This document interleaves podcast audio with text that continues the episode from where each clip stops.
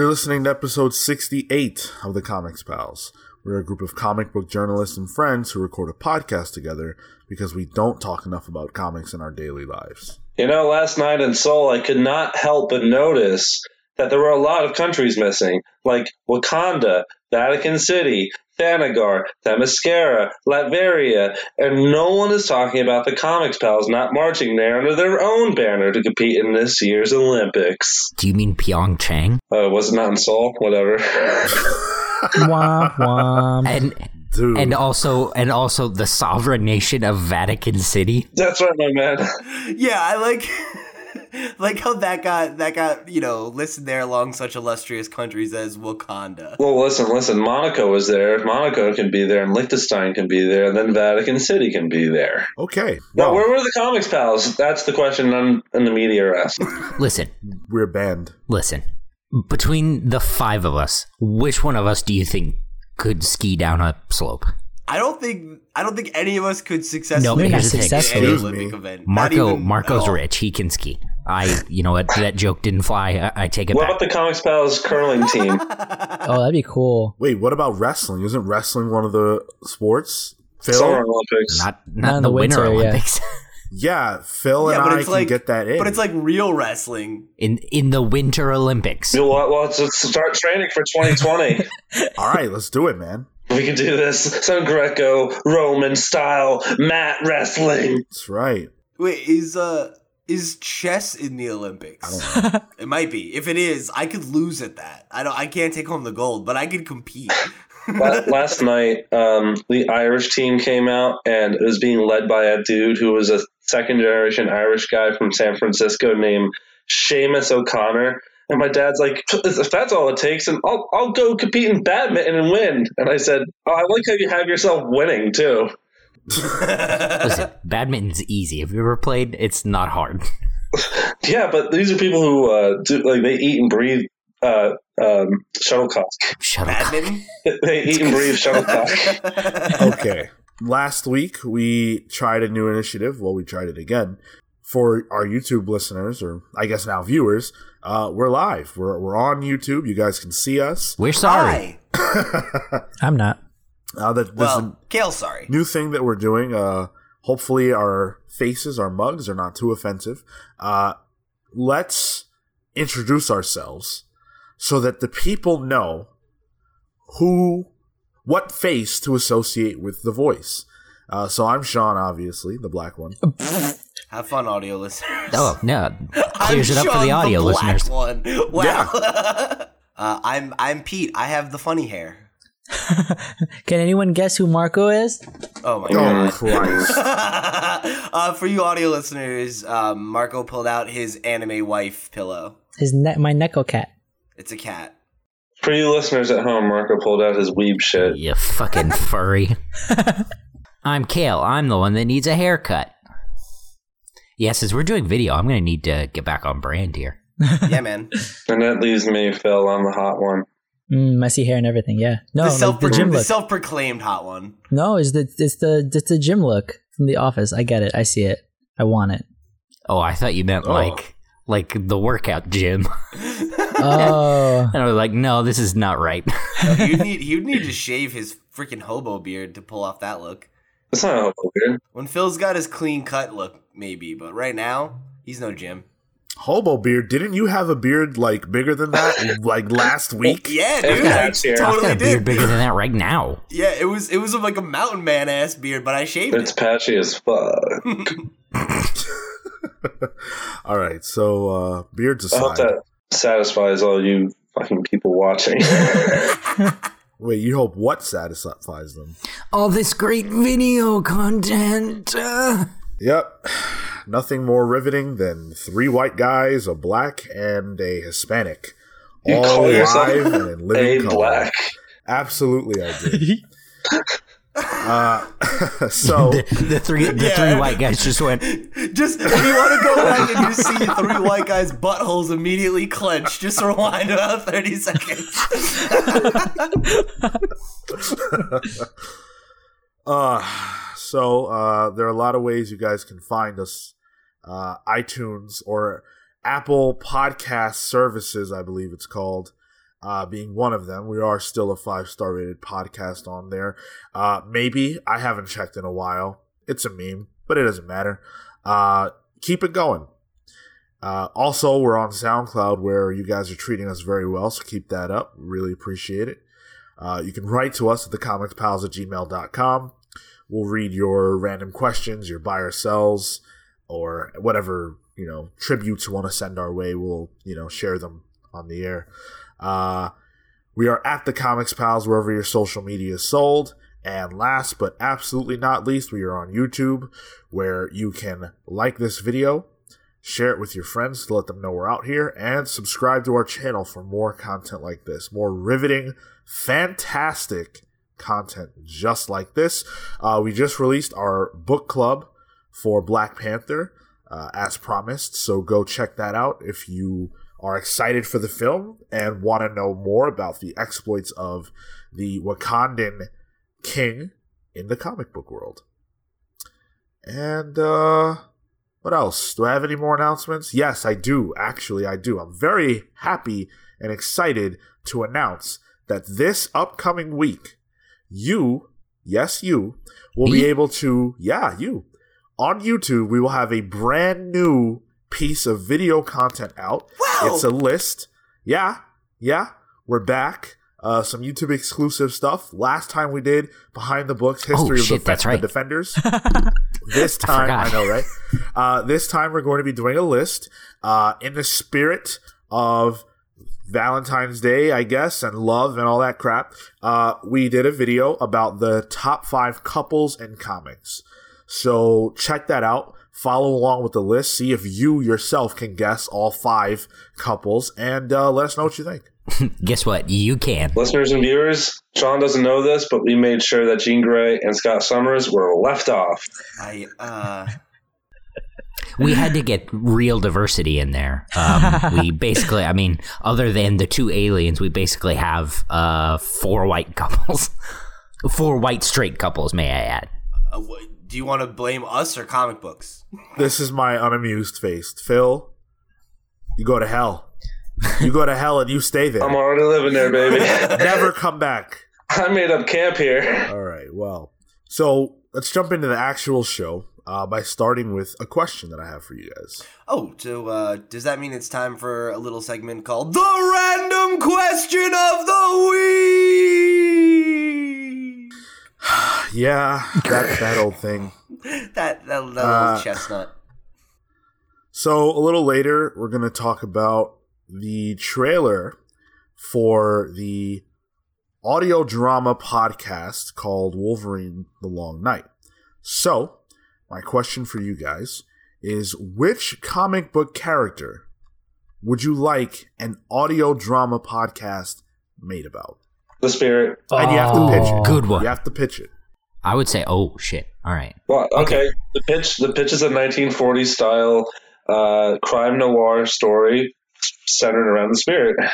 I, uh, in a similar fashion, I would do one about the question, Mm. uh, but I would center it around Renee Montoya uh, in the 40s. I would set it in the 40s, um, and she figures out Vic Sage's identity and gradually becomes the question uh, and takes over the identity. And Marc Evan Jackson would play the question. Interesting. Pete's going to choose Rorschach, another character who wears a fedora and a trench coat. Uh, I'm gonna pick Raphael from the Teenage Mutant Ninja Turtles because he also wears a fedora. Um, I'd listen to that podcast. I choose our listening base because they all wear fedoras. wow, throwing shade like that. Just That's cool, kidding. man. Not, Just that's kidding. not not according to what I know about our listeners. I make jokes. Oh, I get it. Um, Because our, our listeners are fuckboys. I see. wow, dude, don't just I don't didn't you talk that. shit about the listeners like I- that. I'm just explaining the joke. Yeah, you can, you can, listeners can throw shade on me. I don't give a I mean, fuck. we do it all the time. Um, That's right. So to, to answer your question, uh, I I think I want to go with like a little bit of an outside baseball answer. I want them to bring back Marvel Noir, but do it as as audio podcasts. Marvel who? Noir, noir, no, Noir. noir, Noir. Noir. Noir. noir.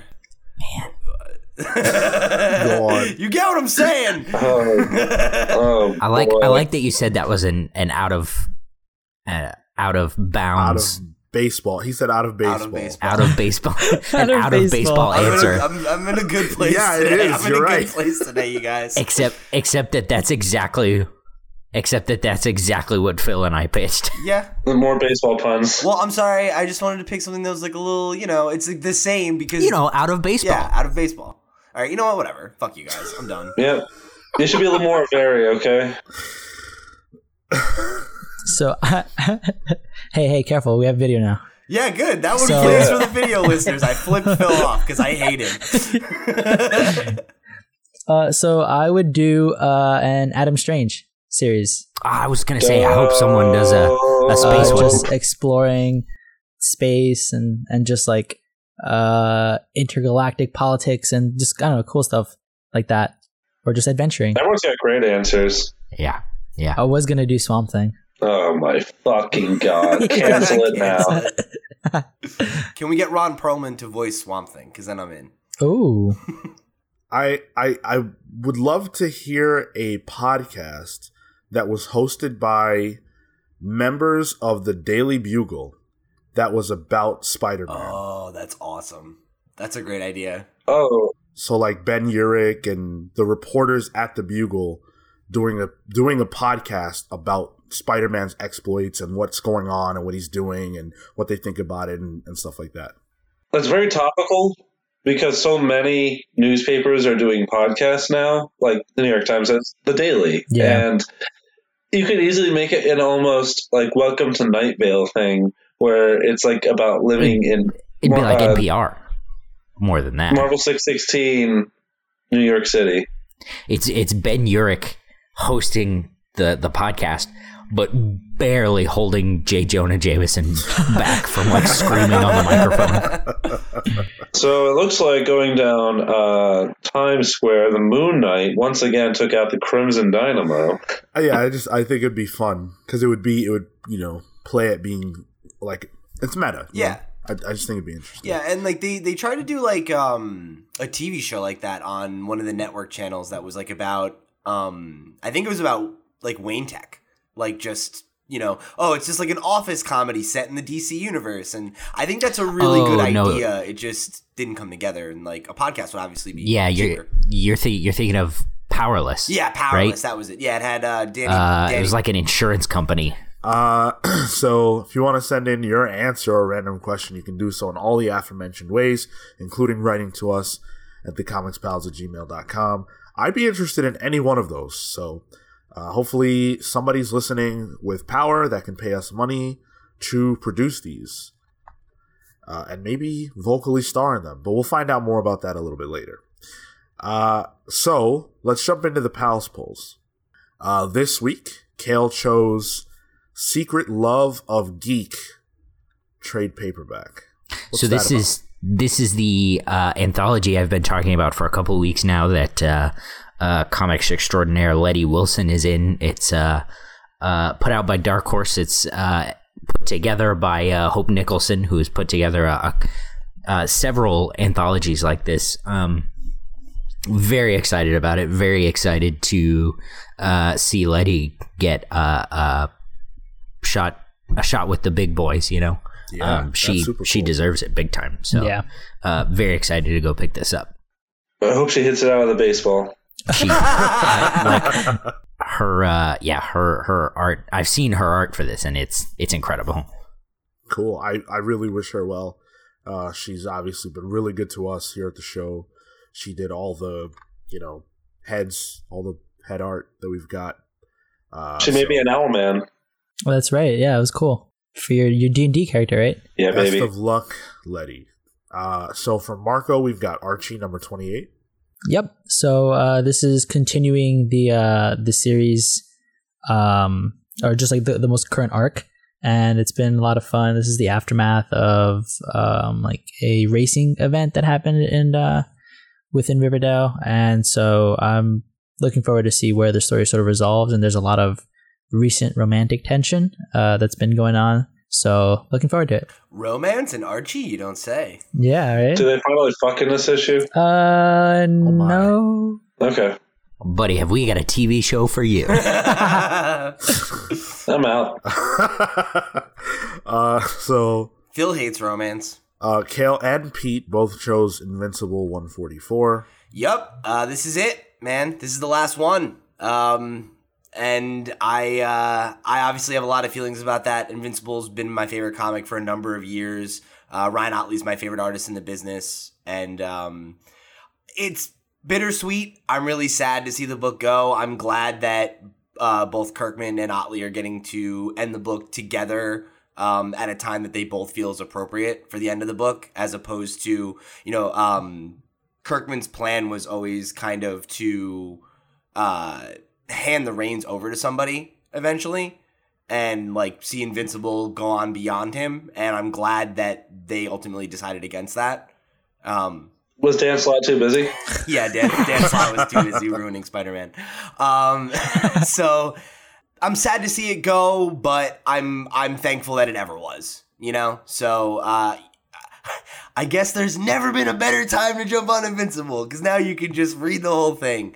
Um, so you know, probably the last time I'll ever get the chance to plug Invincible here, I guess, unless they do you know the final prints for the trade paperbacks and all that stuff. But uh, please, please go give it a shot. I love the book. Uh, it's meant a lot to me over the years, and I'm sure you'll enjoy it too if you're a fan of superheroes. I'm probably gonna do what I always do and buy the finale and read it completely out of context. Please don't do that. I always do that. I Really? don't know Wow. why.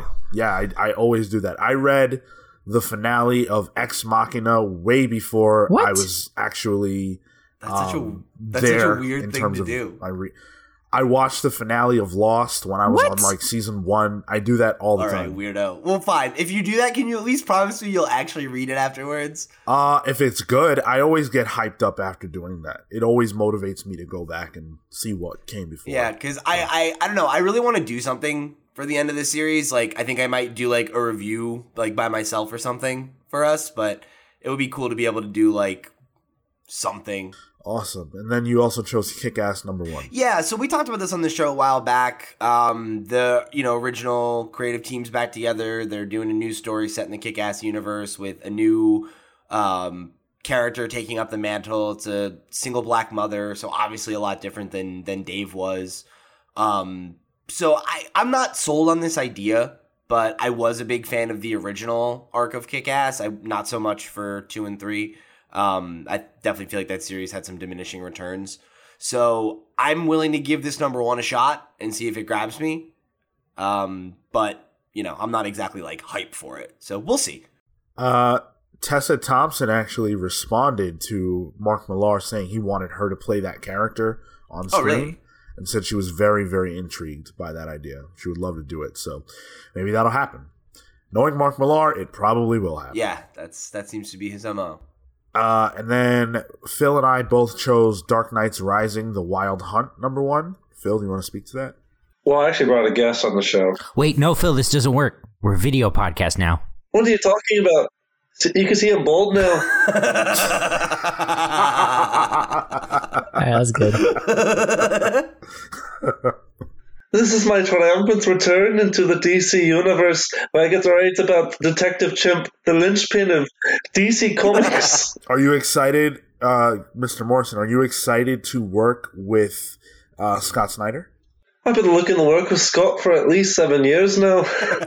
That's cool. And what's it like working with a live chimp for this book? Well, to prepare, I bought several chimpanzees, and they've helped me tap into the dark realms of the dark multiverse, which was important in writing this book. Uh, thank you so much for joining us, Grant. Bye.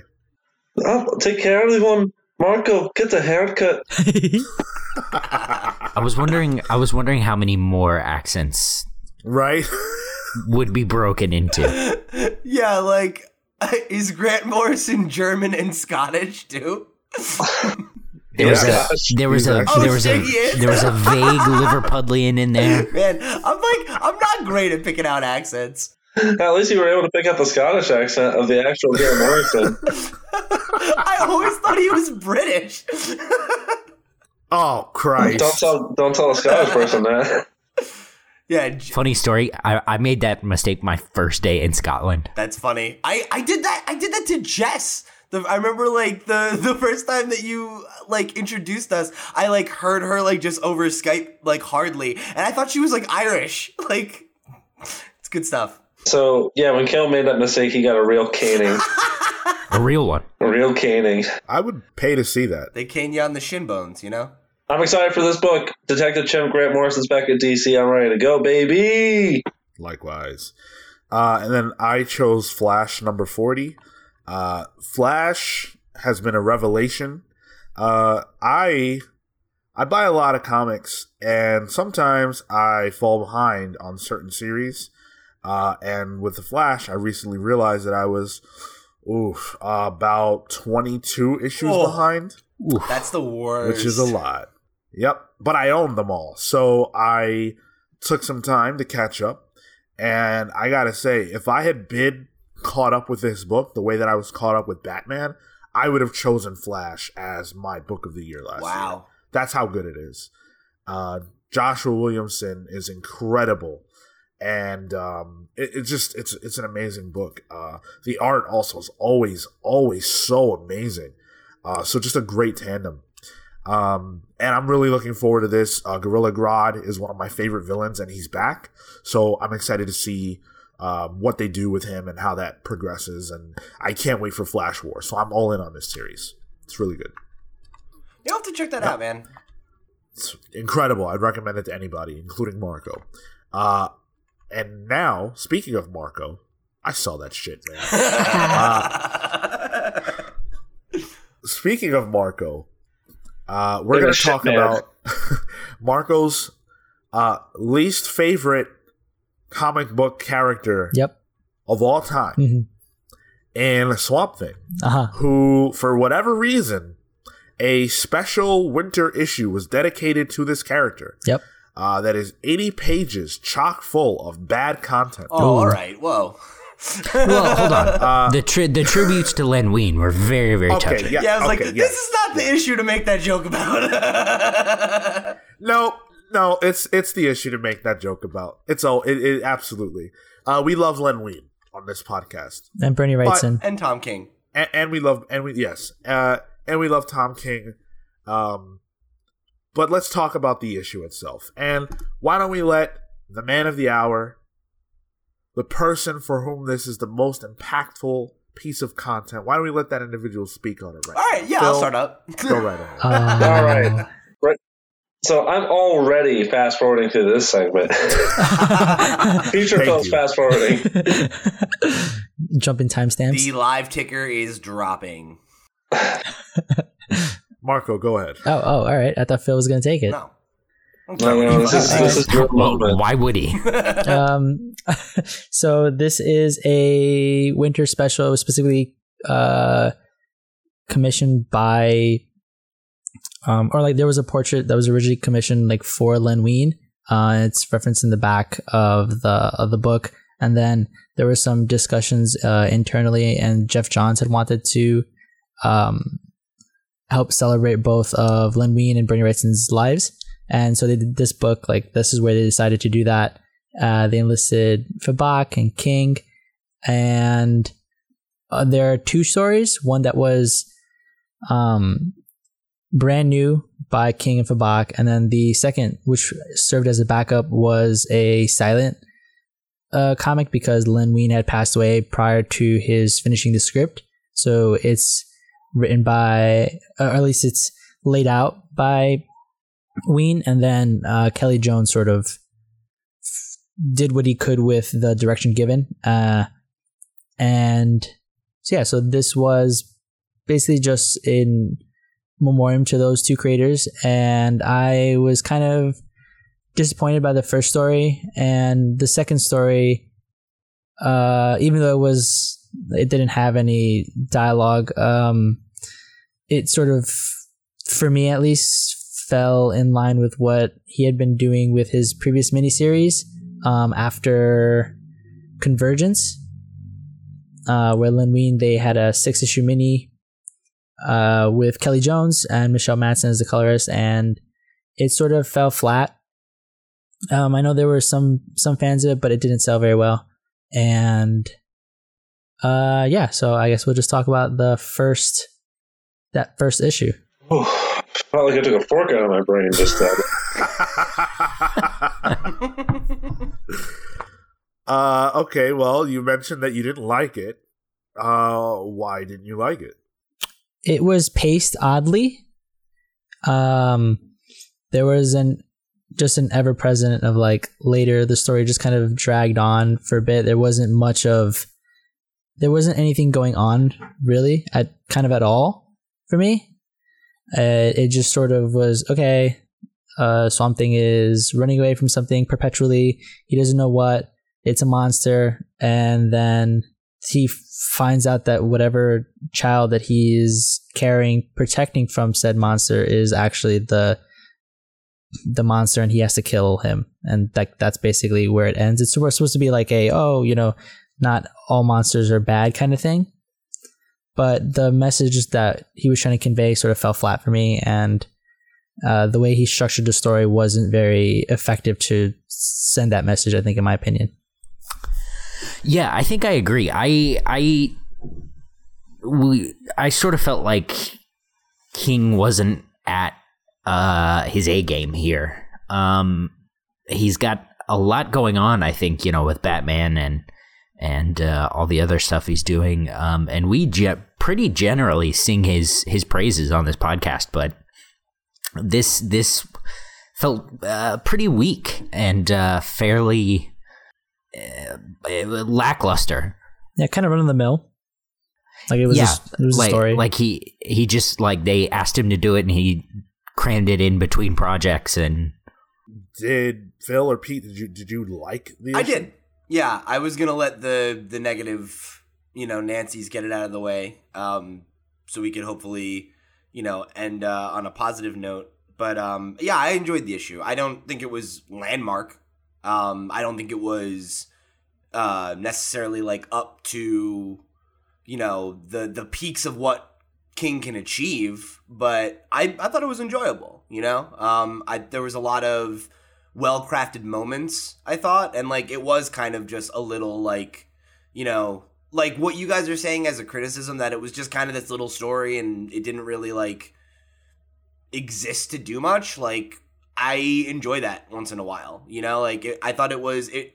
You know, it felt very reminiscent of Frankenstein. You know, like it, it felt very much like an appropriate story for Swamp Thing, which is like not a character I've read a ton. So like you know, I can't speak to how it um stacks up against other Swamp Thing stories, but you know, uh, for what it was, I enjoyed it.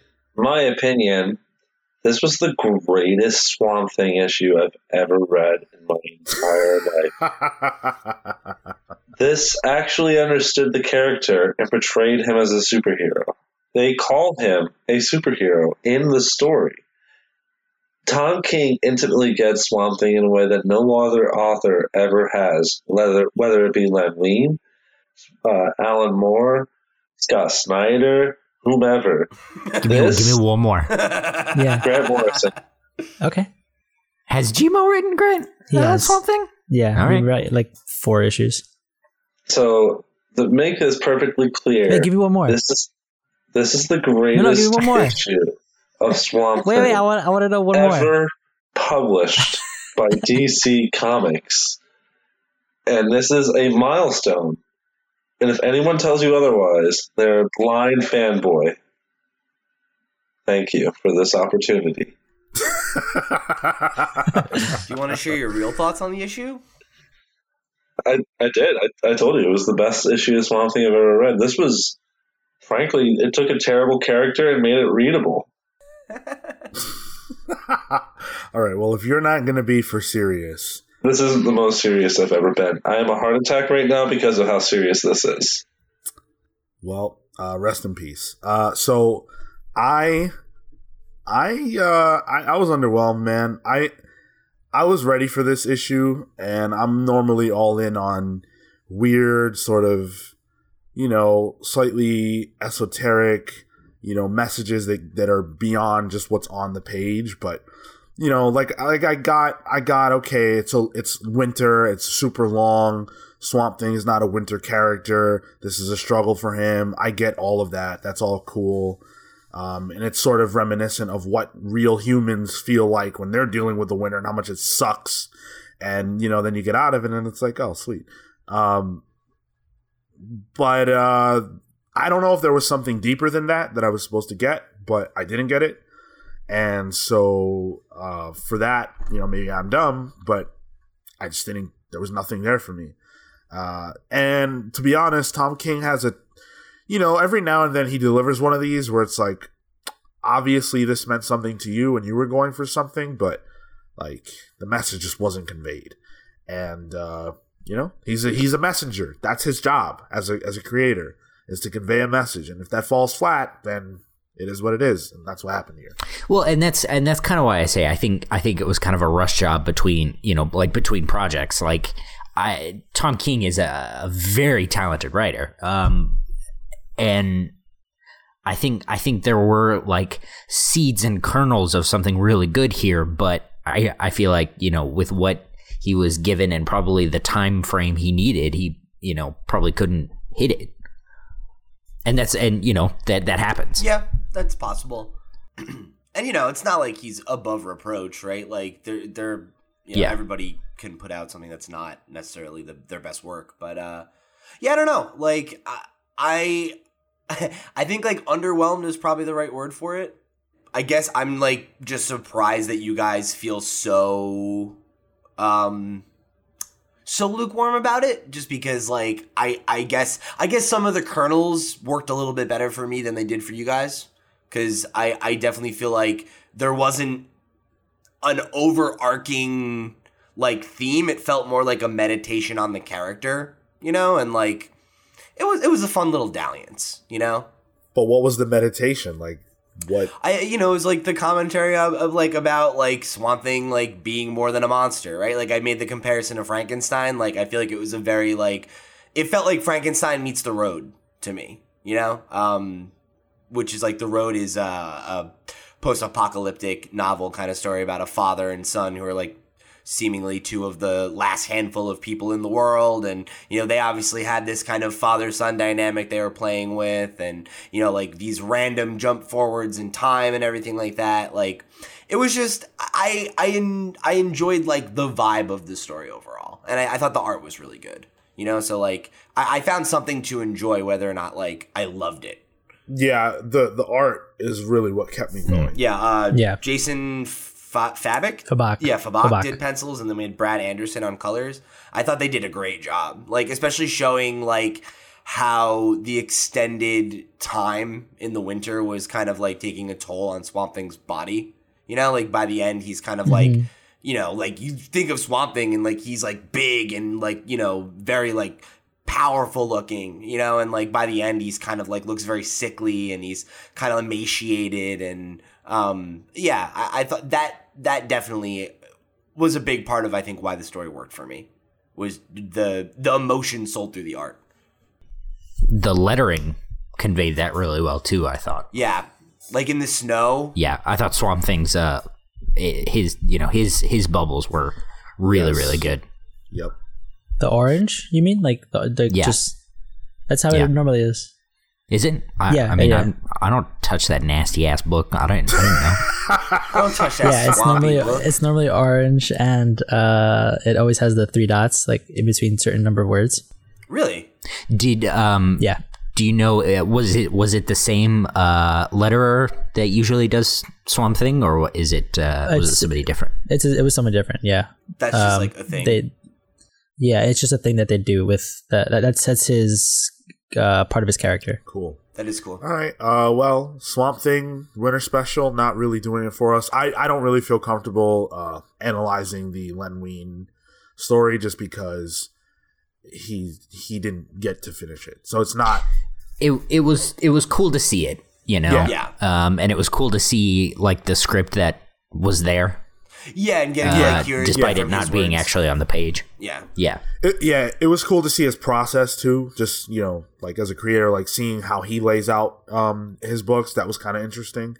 Uh, I've, I've actually never seen that exact way of detailing what you want on the page.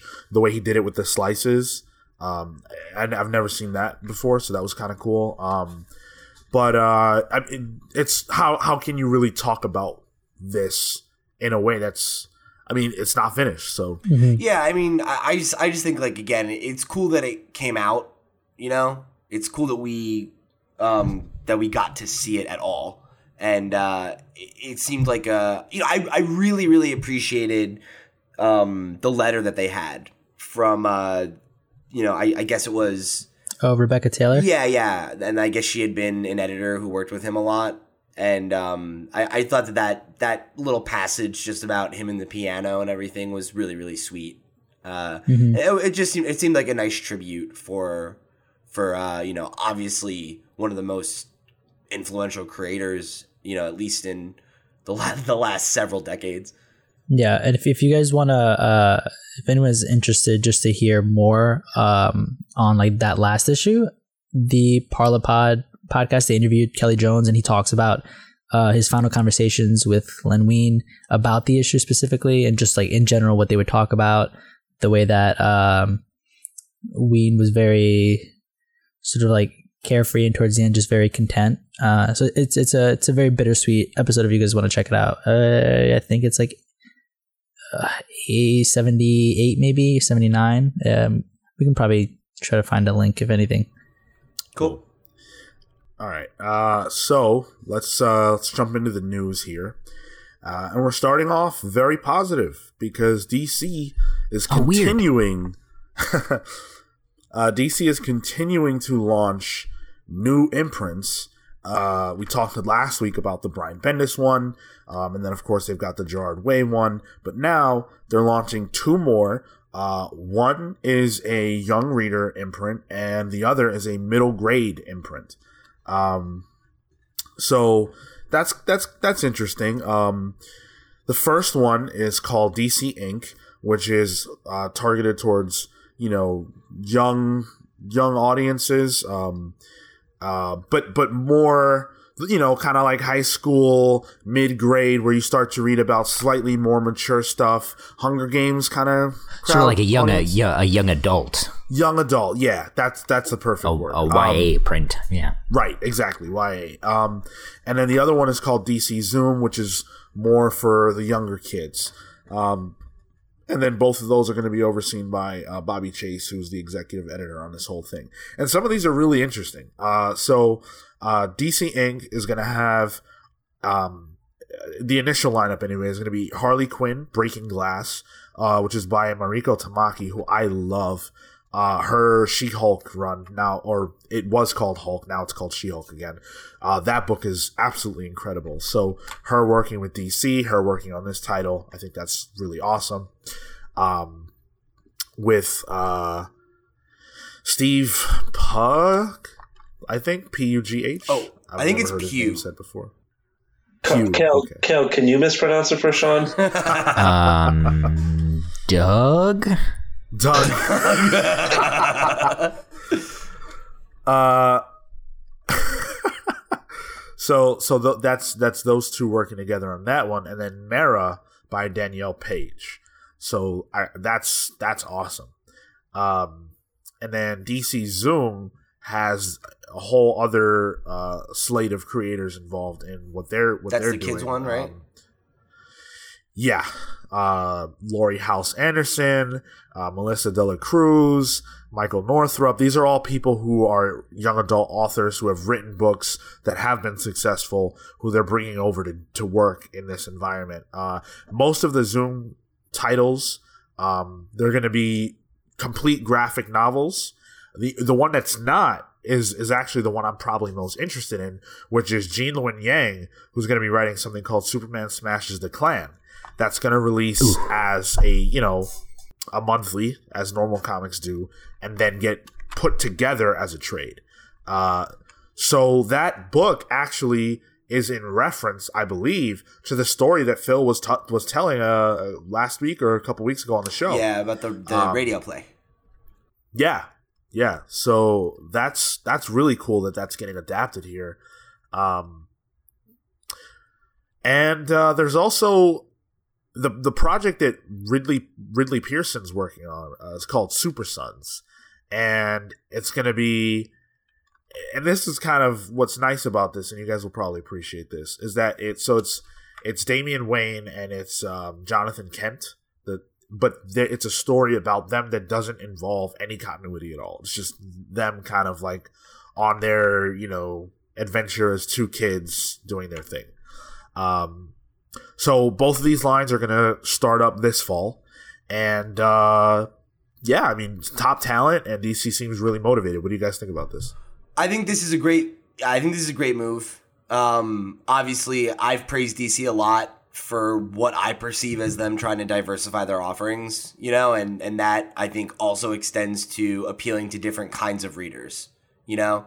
Uh, and I think you know we've talked about how you know the more um, accessible anthology kind of stuff can appeal to the more casual readers that we've seen Marvel and DC trying to court over the years. Um, I think stuff like this is super forward thinking, right? Like we talked about um, maybe even last week, a couple weeks ago, about how how we think Marvel needs to like push the books that are for young kids to kids in better ways, right? Like having the Miss Marvels at the Scholastic book fairs and stuff like that. Like these seem like they're perfect for that. They're going to be graphic novels, they're complete books. You're not forcing someone to go to a comic book store or or buy single issues.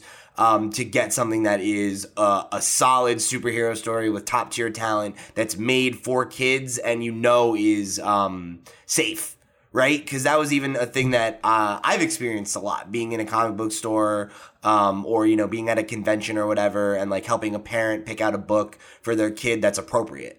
You know, so I think having an entire um, imprint that exists specifically to court new readers is, you know, that's the kind of thing that will hopefully engender a new generation of readers that give a shit about comic books and keep us going for another another couple decades. You know so with pizza, this is long term thinking. Like they're they're thinking ahead and just outside of trying to gather new readers, they're looking. It seems to also retain them because you know if you think about it, they're starting from middle age. They're gonna have content from from from middle school. Sorry, they're gonna have content from middle school through to high school through to adulthood, and it's all DC branded. It's not just like oh we're gonna start uh, you know, you're just trying to get into comics. Okay, cool. You're 17. You haven't read anything. Okay, here's you know the Dark Knight Returns. Have fun. This is a way to be like, okay, you know, you're introduced to these characters at a young age in a different light. Uh, maybe these stories appeal to you as you grow older. Maybe these stories appeal to you, but it's still the same characters. And then even as you're older, these stories still appeal to you. You know, so it's a way to retain that audience for the for the long term. I think, and to something we discussed last week too. It's like these new imprints are only way more valuable ways to uh to not only diversify but to ensure that you're growing your brand. And this is a huge way to do that. Yeah and i think like not only courting readers like you said but like you get them while you're while they're young and then hopefully they grow with you right? Like you said like right. you can start reading batman as a kid and then you move on to the teen batman book and then you grow you uh, graduate to batman you know the mainline right, book. yeah.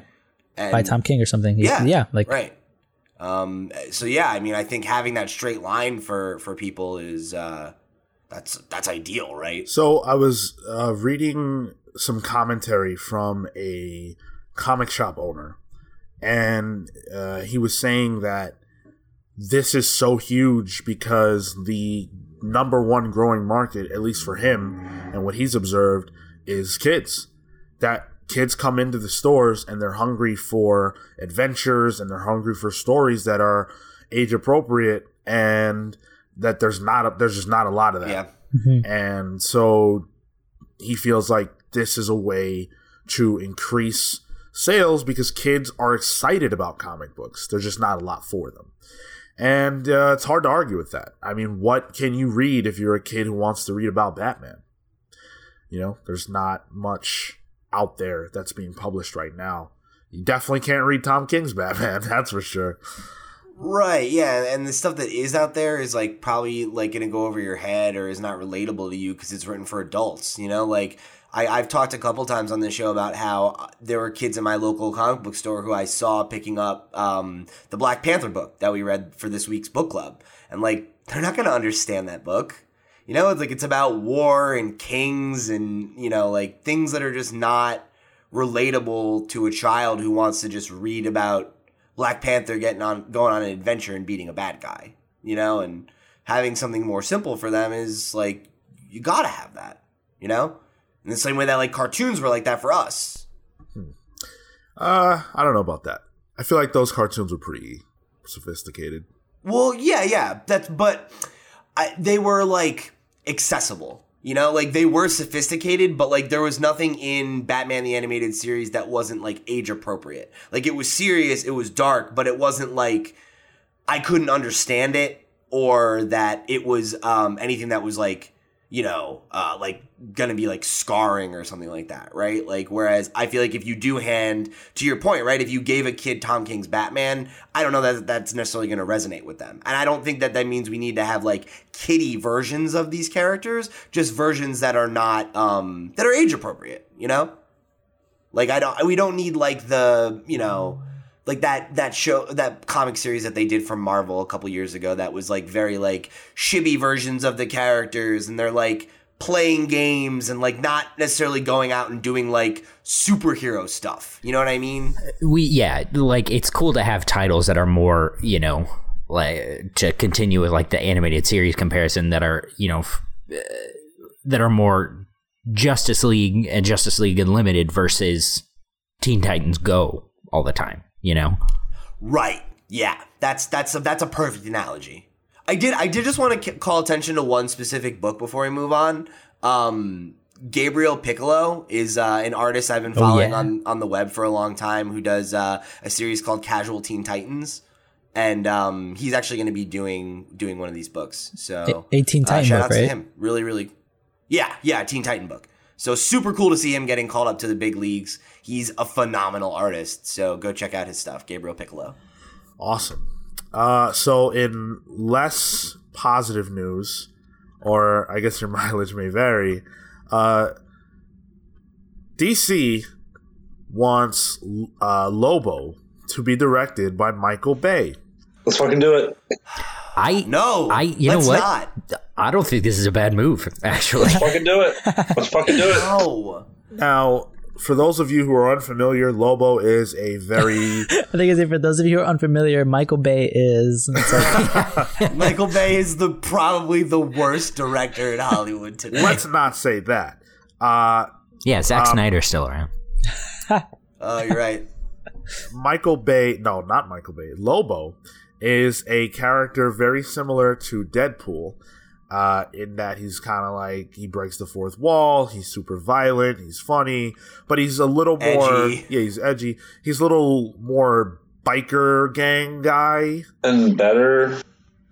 Okay, um, and so they want to have that Deadpool success with Lobo, uh, and they brought in Michael Bay to talk about it. And so he met the studio, gave them some notes, and wants a rewrite.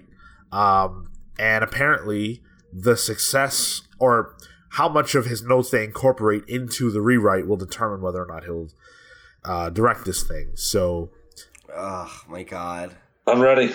Please, like, please, no. Please don't. Please, do yes. I'm. I'm a. No. I'm yes on this. Michael Bay is not a good director, you guys. Like, um, how many bad Transformers and Ninja Turtles movies do you need to see before you just like no? But but that's what Lobo needs. like no, you're like you're completely like I know you're a, a, newbie DC reader and everything, but Lobo's that sort of character. He's this bombastic, big explosion biker gang. It doesn't, dude. It doesn't like it doesn't matter though. Like Michael Bay is. Ah, he's not a good director. Like I, I'm familiar with Lobo enough to know his whole shtick. I get it. Pastiche. He rides a fucking motorcycle in space. Yeah, I get it. But like, Michael Bay is fucking terrible. Like he's not a good director, and every movie that he's put his hands on in the last you know, I don't know, 15 years that I can think of off the top of my head is a bad fucking movie. Like bad dialogue, bad effects, bad direction, bad, bad cinematography. Yes, like explosions are not good effects. The Transformer movies, every single one of the fights is a garbled fucking mess, and you can't even follow what's fucking happening because it's nothing but motion blur and CGI smashing together. It's like, I- no thank Dude, you. everything you're describing is making me want to see him direct Lobo. like that I think, is I, think, I think you're confusing Michael Bay the meme with Michael Bay the director. So first of all, Michael Bay made Bad Boys and Bad Boys 2, two of my favorite movies ever. And the original Transformers movie is real good. So I am Real good? And supposedly I this love it. newest one's supposed to be real good too. I love the original. no one said that. Transformers. the one with the fucking dinosaurs. Well, So, that's always been last there night, since the that was- third one. I am so ready for Michael Bay to direct Lobo. I think that this is exactly what DC needs. And Well. uh, uh, come on, Kale, follow me here. I listen. This is exactly what DC needs. This I, is what uh, they need. I'll give it a shot. I'll give you that.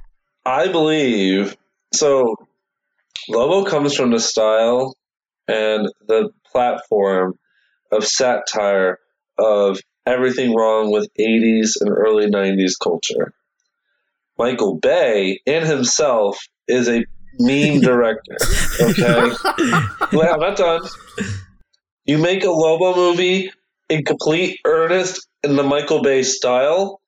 Yeah, maybe it's a bad movie, but it's everything that Lobo is supposed to be, and it like it will be so bad that it is amazing. but it'll be that way in a sincere And way, that's great. and that's a that's problem. great. No, it, it should not be ironic. It needs to be completely genuine.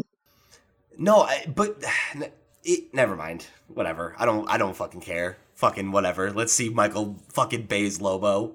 I'm fucking defeated. Well, with Deadpool, everyone has their finger on their nose, winking. We're all inside on the joke now. Lobo would be completely, earnestly candid, like RoboCop. It'd be It's amazing. not. That's a Ah, horrible. man, I love RoboCop. I know. I did too. It's Yo, one of my favorite RoboCop is amazing. Yeah. I Can there, be, can there be a scene in this movie where Lobo shoots a guy's dick off? Yes. Because if that happens, I'll watch it. I- I- Michael Bay is the guy to do that, but he's For the real, guy yeah, to, to I don't get know. that done. Like, oh my god! I don't understand. I don't understand. Michael Bay is literally like he was made to direct Lobo. I mean, what's the? Uh, fine, whatever. It's fucking whatever. I don't understand who you would rather have. I don't know. It, like I, I, off the top of my head, I honestly can't think of another director where I'm like, this is the guy to give Lobo to. But it's more just like a thing of like, this speaks volumes about my overall feelings about the direction of like the people in charge at DC. I think we need less Zack Snyder's and less Michael Bay's and more Patty Jenkins. Okay, Patty For Jenkins Lobo? did a phenomenal job No, with Wonder Woman. not for Lobo, for their movies in general. direct, Uh, Lobo for Lobo. I never said that she should direct. I Lobo. know you didn't say that, my friend. Let me talk. Uh, so for Lobo, uh, we need a complete trash director Yeah. like Michael Bay. That's what we need. Yeah, you don't don't. Well, he's the don't, king don't of the sit here and trash, so Put words in our mouths. We know who Michael Bay is. We know what we're getting. We're saying we want it. That's The other person I thought of was Frank Miller, the director. Yeah. wait. All right, I got it. I got it. Rob Zombie's Lobo. Boom. I'd watch I'll that watch too. that too. I'd watch that too. That's what I'm saying. That would be better. They're they're all good. I mean, I don't know about better, but it would it would be It would be a movie. It, it, for it would sure. be. I like it, it. it would be two hours of our lives that yeah we- we'd give it to him. We've had to do that with enough movies like Justice League. Yeah, now we're gonna have to do it again with fucking Michael Bay's Lobo. I'm ready. So, uh, we we talked a, a, a few months ago about the Power Rangers uh, crossover event that's coming uh, real soon, and now we've got a trailer. And I just wanted to talk about this real quick because this trailer was phenomenal. They brought in Jason David Frank to narrate the trailer, and when it starts off, you think, oh, well, it's just the Green Ranger. And as it turns out, well, it, it is, but it's actually the Green Ranger from another, uh, like an alternate reality, an alternate timeline, uh, who is known as Lord Drakkon. And he's kind of like the the version of the Green Ranger who sides with Rita instead of going against her, and ends up like taking over, you know, and becomes uh, a, basically a supervillain. And his whole goal now is to eliminate all the Power Rangers so that he can dominate the universe. Uh, and, and when you say all the Power Rangers, you mean all, all the Power the Power Rangers. Rangers. I, I I mean, Kale, I know you and I are the primary Power Rangers people on this show. Mm. I am super excited. Oh, Mar- Marco, Oh, sorry. shut up, shut up, Weebo. Dude, Marco loves the Black Rangers series. My favorite of the series. Check out that Black Panther episode to get that joke, listeners. That's right. That's called a callback. I, I personally wanted to be the Blue Ranger, but uh, anyway, Kale, go right for it. this like so this this is the series that like you know you know how when you were kids and you would play Power Rangers there was always that one kid who'd be like no I'm the Green Ranger because I can do it I'm the cool kid and everybody you know all the hype with the Green Ranger is kind of like the hype with Batman oh Batman could do it cuz he's Batman this is the book that like makes that hype real. Tommy Oliver's Green Ranger power is like it's like outside of what the the normal the regular Power Rangers can sort of access. The morphing So grid. his the yeah, the morphing grid. Um it's Wait, that's what it's really called. that's called. what it's really called. That's that's pretty funny. Uh, Didn't he get his ass beat by Jason in the in the TV show? Oh, fucking constantly. Jason's totally underrated, dude.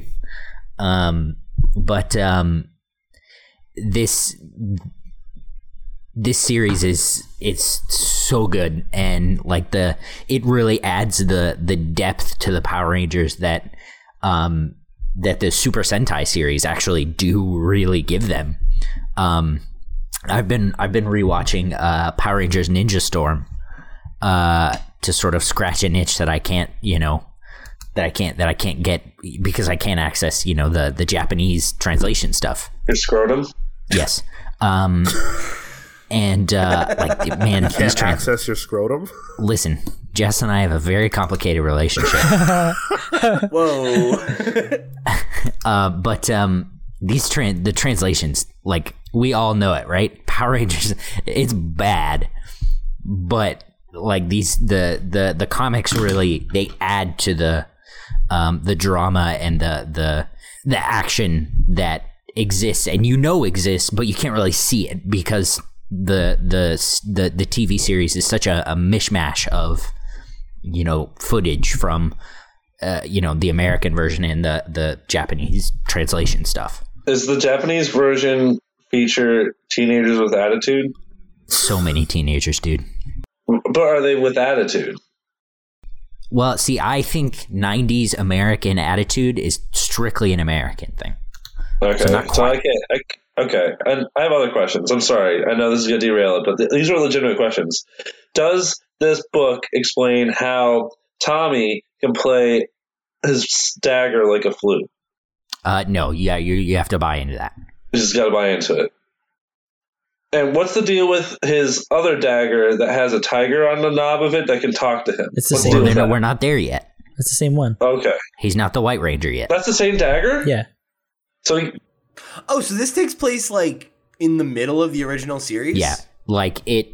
That's cool. I think it. I, if I remember correctly, the the first volume picks up right after he joins joins the the Rangers. Yeah, it does.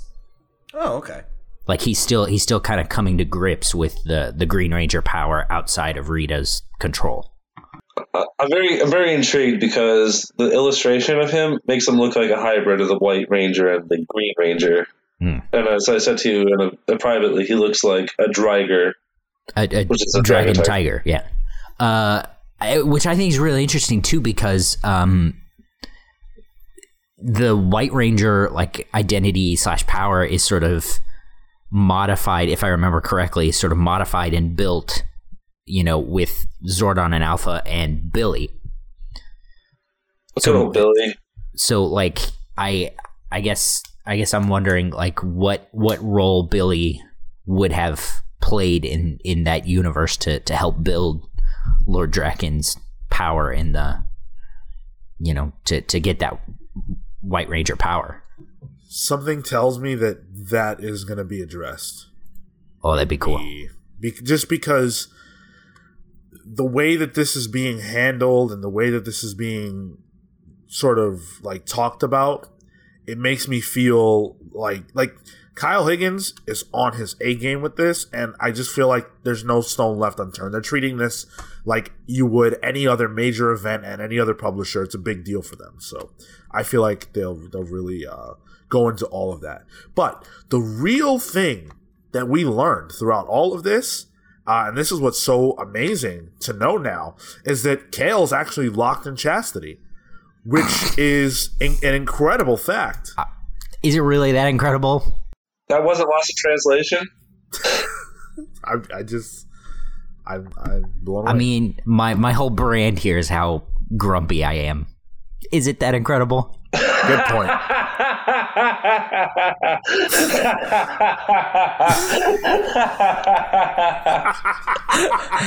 All right. Oh, God damn, God. Cale, get some release. N- not yet. She hasn't told me I could. Yikes. so, uh, Oh, fuck, save that shit for the long box.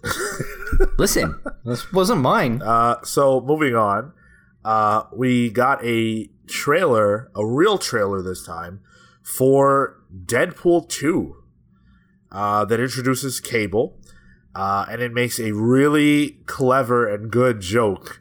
Uh, jab, in fact, aimed directly at DC for the Justice League Oh yeah, Superman mustache. that was a good one. I missed it the first time. I watched it again I- this morning, and I was like, I- "Oh, okay, I get it." I missed it as well the first time. because of his arm. Uh, yeah, yeah. I thought it was. Uh, I'm not trying to replace a mustache. it, it was. It was everything you want from a Deadpool trailer. It's meta. It's funny. It's got the high action. It's got you know. It, it's a perfect trailer for what this movie is going to be. It doesn't really tell you a lot, but you get the point. You get that you're going to get Deadpool and a crew of some form, whether that's X Force, whether that's Six Pack, whatever it is, it's Deadpool and some kind of crew. You're getting Cable for the first time. Uh, it, it, it's all the characters you like from the first movie, pretty much. So, um, every reason to be excited if you like Deadpool. Yeah, I, I really appreciate the the marketing around Deadpool. I think it's it's cool that they've done just different things for every one of the trailers or teasers instead of just like giving us cuts of the movie and spoiling the entire thing. Um, they like have chosen to like actually create content. Um, and I appreciate that. It's different, you know? Like I haven't I don't feel like I've seen too much of Deadpool 2 and this is already like the what the third or The third. third thing yeah third thing they've put out already. Um and i think that's really smart you know? It's like it plays in the the modern you know movie landscape because not only does it buck a trend it's like it's a shareable like viral thing aside from the fact that it's the deadpool trailer right? It's like oh this is funny you should watch this. Um and i, I like that. I don't think you could get away with that with um you know every modern movie, but with a character like Deadpool, who part of his shtick is breaking the fourth wall and being aware of the fact that he's in a movie. Um, yeah, it's it's. I think it's a really clever ad campaign, and uh, yeah, I thought it was good. It's funny. No, it was a it was a good trailer. It it brings you back into sort of what's going to to just happen, and I kind of like that it's not directly related to anything that might have necessarily happened in the first movie. It's just kind of like a new thing. Um, so yeah, it's cool. It's uh, I'm I'm looking forward to it. Awesome. Uh, so now let's talk about uh, a very special movie, or what appears to be a very special movie. Uh, it's uh, it's a movie uh, that is about Tom Hardy and his journey to discovery of his uh, very serious illness um, and the seeking out of a cure. So in the trailer, we see uh, Tom Hardy getting an MRI, uh, which is very obviously heavy, and uh, he doesn't appear to be having a great time throughout this process. um, It's not you know, funny, Marco. see- It's a very serious procedure. we see that you know he has a a loved one um, who who's there for him uh, throughout this process, who's very concerned about what's going on. Uh, there's also a very horrible um, uh, crash of some kind within within the the film that. Uh, you know, I, I don't know really what happens, but towards the end, uh, Tom Hardy wakes up screaming, and he seems horrified. So I'm really wondering, like, what what illness does he have? And for some reason, the movie's go ahead. I'm so worried about Tom Hardy, guys.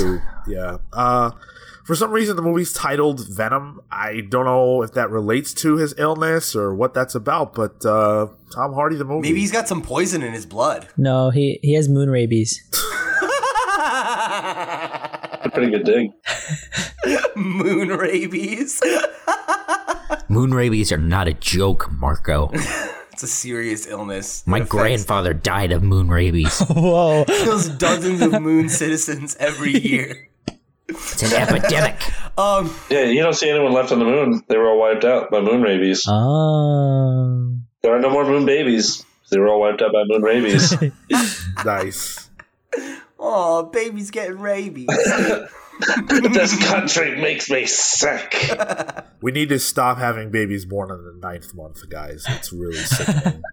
That could change if we would let it. Well, it affects the tide and it affects the uh, affects your sign. You know, so we need we need to get rid of the moon. Blow it up. oh my god, we've we've just strayed so far from God here, guys. So yeah, I'm ready for this. Tom Hardy, Venom, let's go, baby. this movie looks Good. like Great. trash. Nope, it looks like It trash. was great. And I get it. I get it. This is what we all expected, right? Matt Murphy called me out. Oh, Pete on the show this week is just gonna be fuck this movie. Fuck this. But you know what? Fuck this movie. It looks bad. It's a bad trailer. It looks generic. I like I complained on social media that we didn't even see Venom, right? I think that's the most obvious complaint. A lot of people saying it worked for them. I know Marco said it worked Yep. for him. Cool, right? Even if even if that's your opinion, this trailer is bad. Like this looks like a generic it could be literally about anything else movie. Like That's it what appealed has, to I, me. I got because it looks generic. no, that it could be any other movie. Like that's bad. That's hilarious. And like hilarious. not like oh, it looks like it could not be a superhero movie. No, it literally looks like it looks like this is just a like one of those YouTube trailers that people make of just cutting up Tom Hardy from every other movie that Tom Hardy's been. in. Yep. Yep. Like it, it's it's astoundingly just like there's nothing to it. There's nothing to grab onto at all. Like the fact that people were arguing with me to defend this trailer, I'm just like floored by it. Me. I don't don't get it. So, Marco, you can cut out. I literally timed that in my head. You can cut out the last 71 seconds of that audio. you got it. I uh, I tell you whose opinion I, I really respect and I can't wait to hear Oh. is Phil's brother. Oh Because boy. uh, you know what? This You in- guys thought Phil was bad. in this current political climate, we need a voice for the voiceless. And I tell you what, Venom is that voiceless. Venom's the voiceless, or he's the voice? My, No, he's the my brother's the voice. My brother's the voice, and Venom is the voiceless. He's the voice for the voiceless, which is Venom the voiceless. Okay. you know, they can have each other, man. My brother and I are united on this front, like the Heart Foundation, we're the Casey Foundation, and we're ready to go to bat for Venom and other symbiotes as often as we need to, because we're also a legal team apparently. So we're going to go to court and defend symbiotes at every turn. We are against ICE. Hashtag abolish ICE. We need to keep symbiotes in this nation. Are you against the Life Foundation, who are trying to control and manipulate symbiotes in the Absolutely. film? Absolutely. Pete left.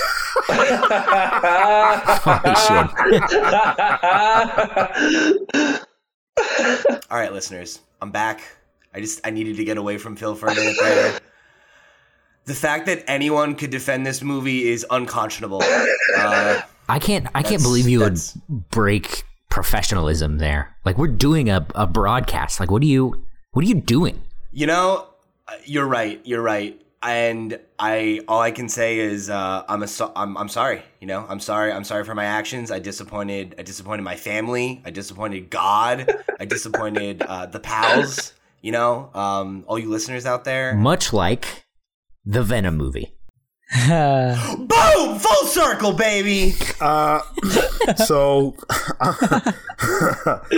so uh, That woke you up, right? I, you know what? I got to tell you, uh, I am not terribly mad at this trailer for not showing Venom. yes. Although I do think that it is absolutely hilarious that it's a trailer for a movie called Venom and we don't see the character.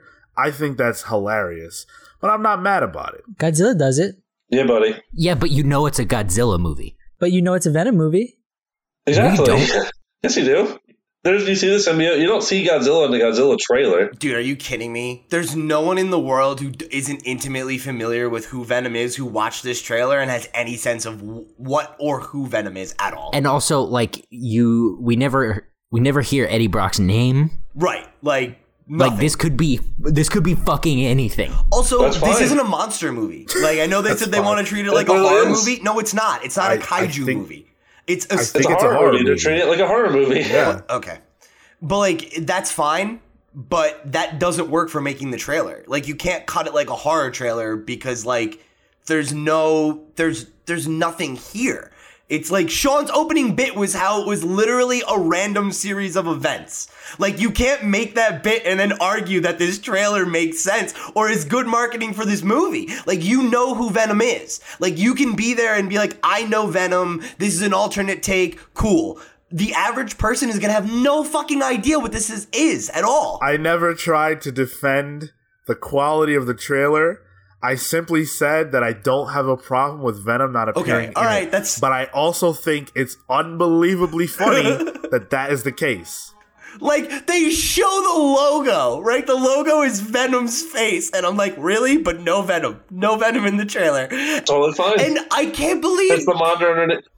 People were fucking coming at me on Facebook like, dude, you can see the symbiote in the jar. And I was like, great, great, a black goo in a jar. Awesome. That's what I want to Yeah, see. it's it's the monster underneath, my friend. Get outta It here. is- Yeah, Less is you know, more. characteristic, real characteristic of Venom, the monster underneath. Do you remember do you remember that movie It is. That is a characteristic. Do you remember that Ryan Reynolds movie, Life? That everyone was like, "Can you imagine if this was a Venom movie?" That was a better Venom trailer than this. Yep. All right. Well, how about this, Pete? Why don't I'm you ready for it. Let's do it, baby. why don't you keep in mind that this is a teaser, not a trailer. And everyone keeps saying that it's a teaser. What's the fucking trailer. difference? It's right there in the name, and everyone's like, "Oh, the CGI isn't done yet." That's not a good thing.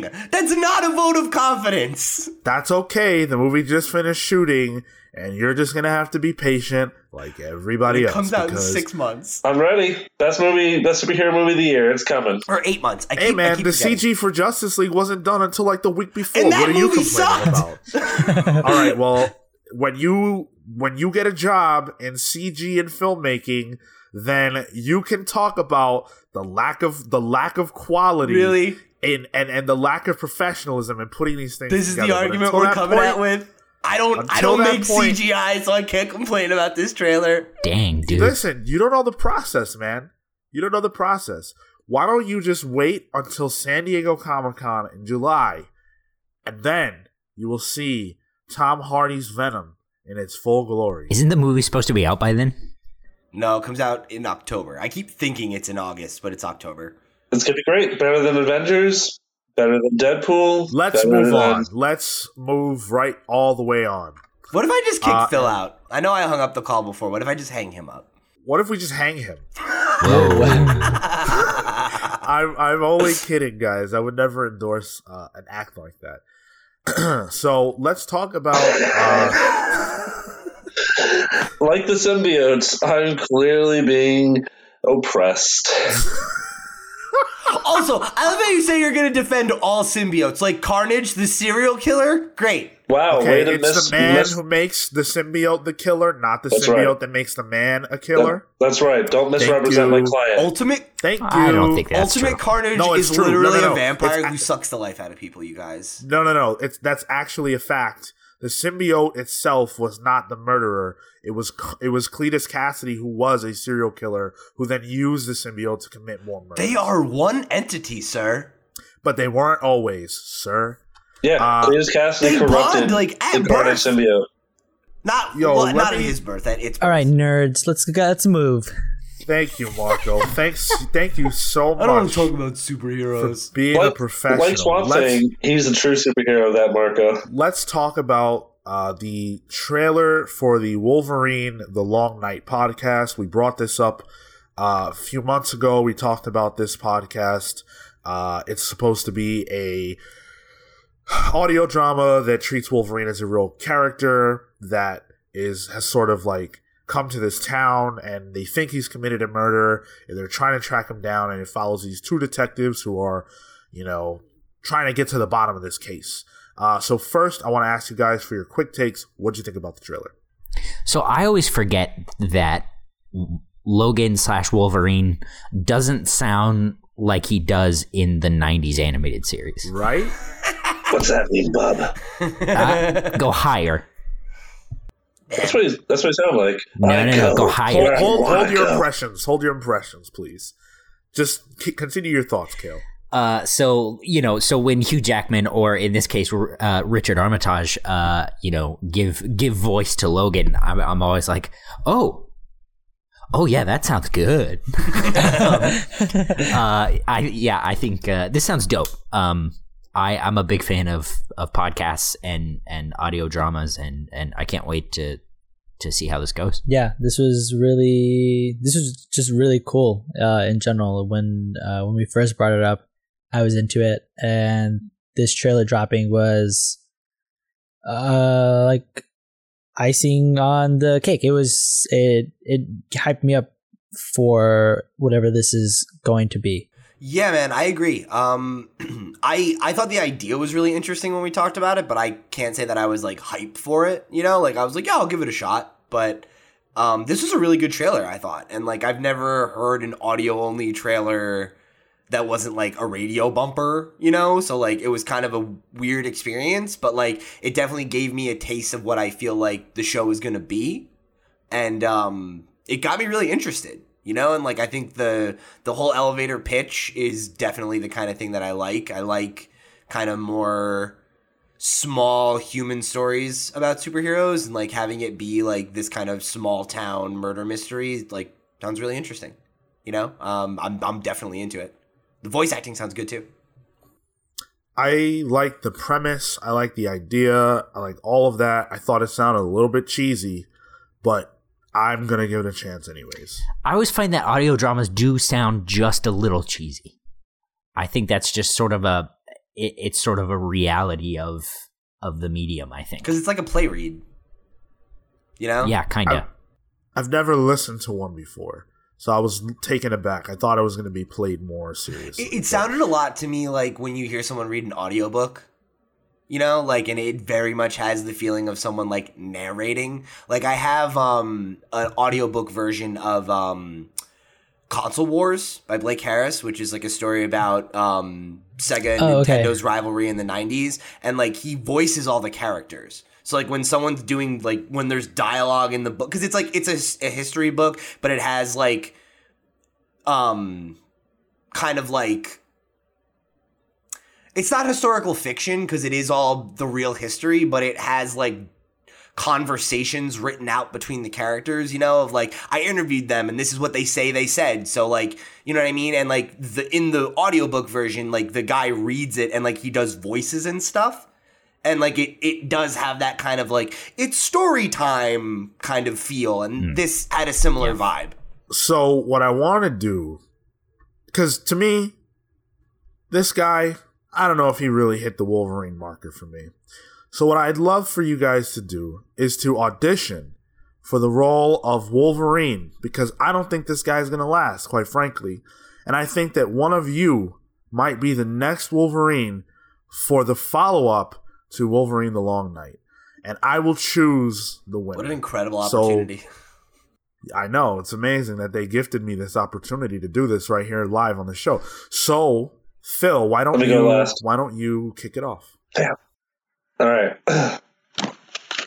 Oh, how you doing there, you hoser? There it is. Oh, There it is. I am the Wolverine, eh? I'm from Ontario.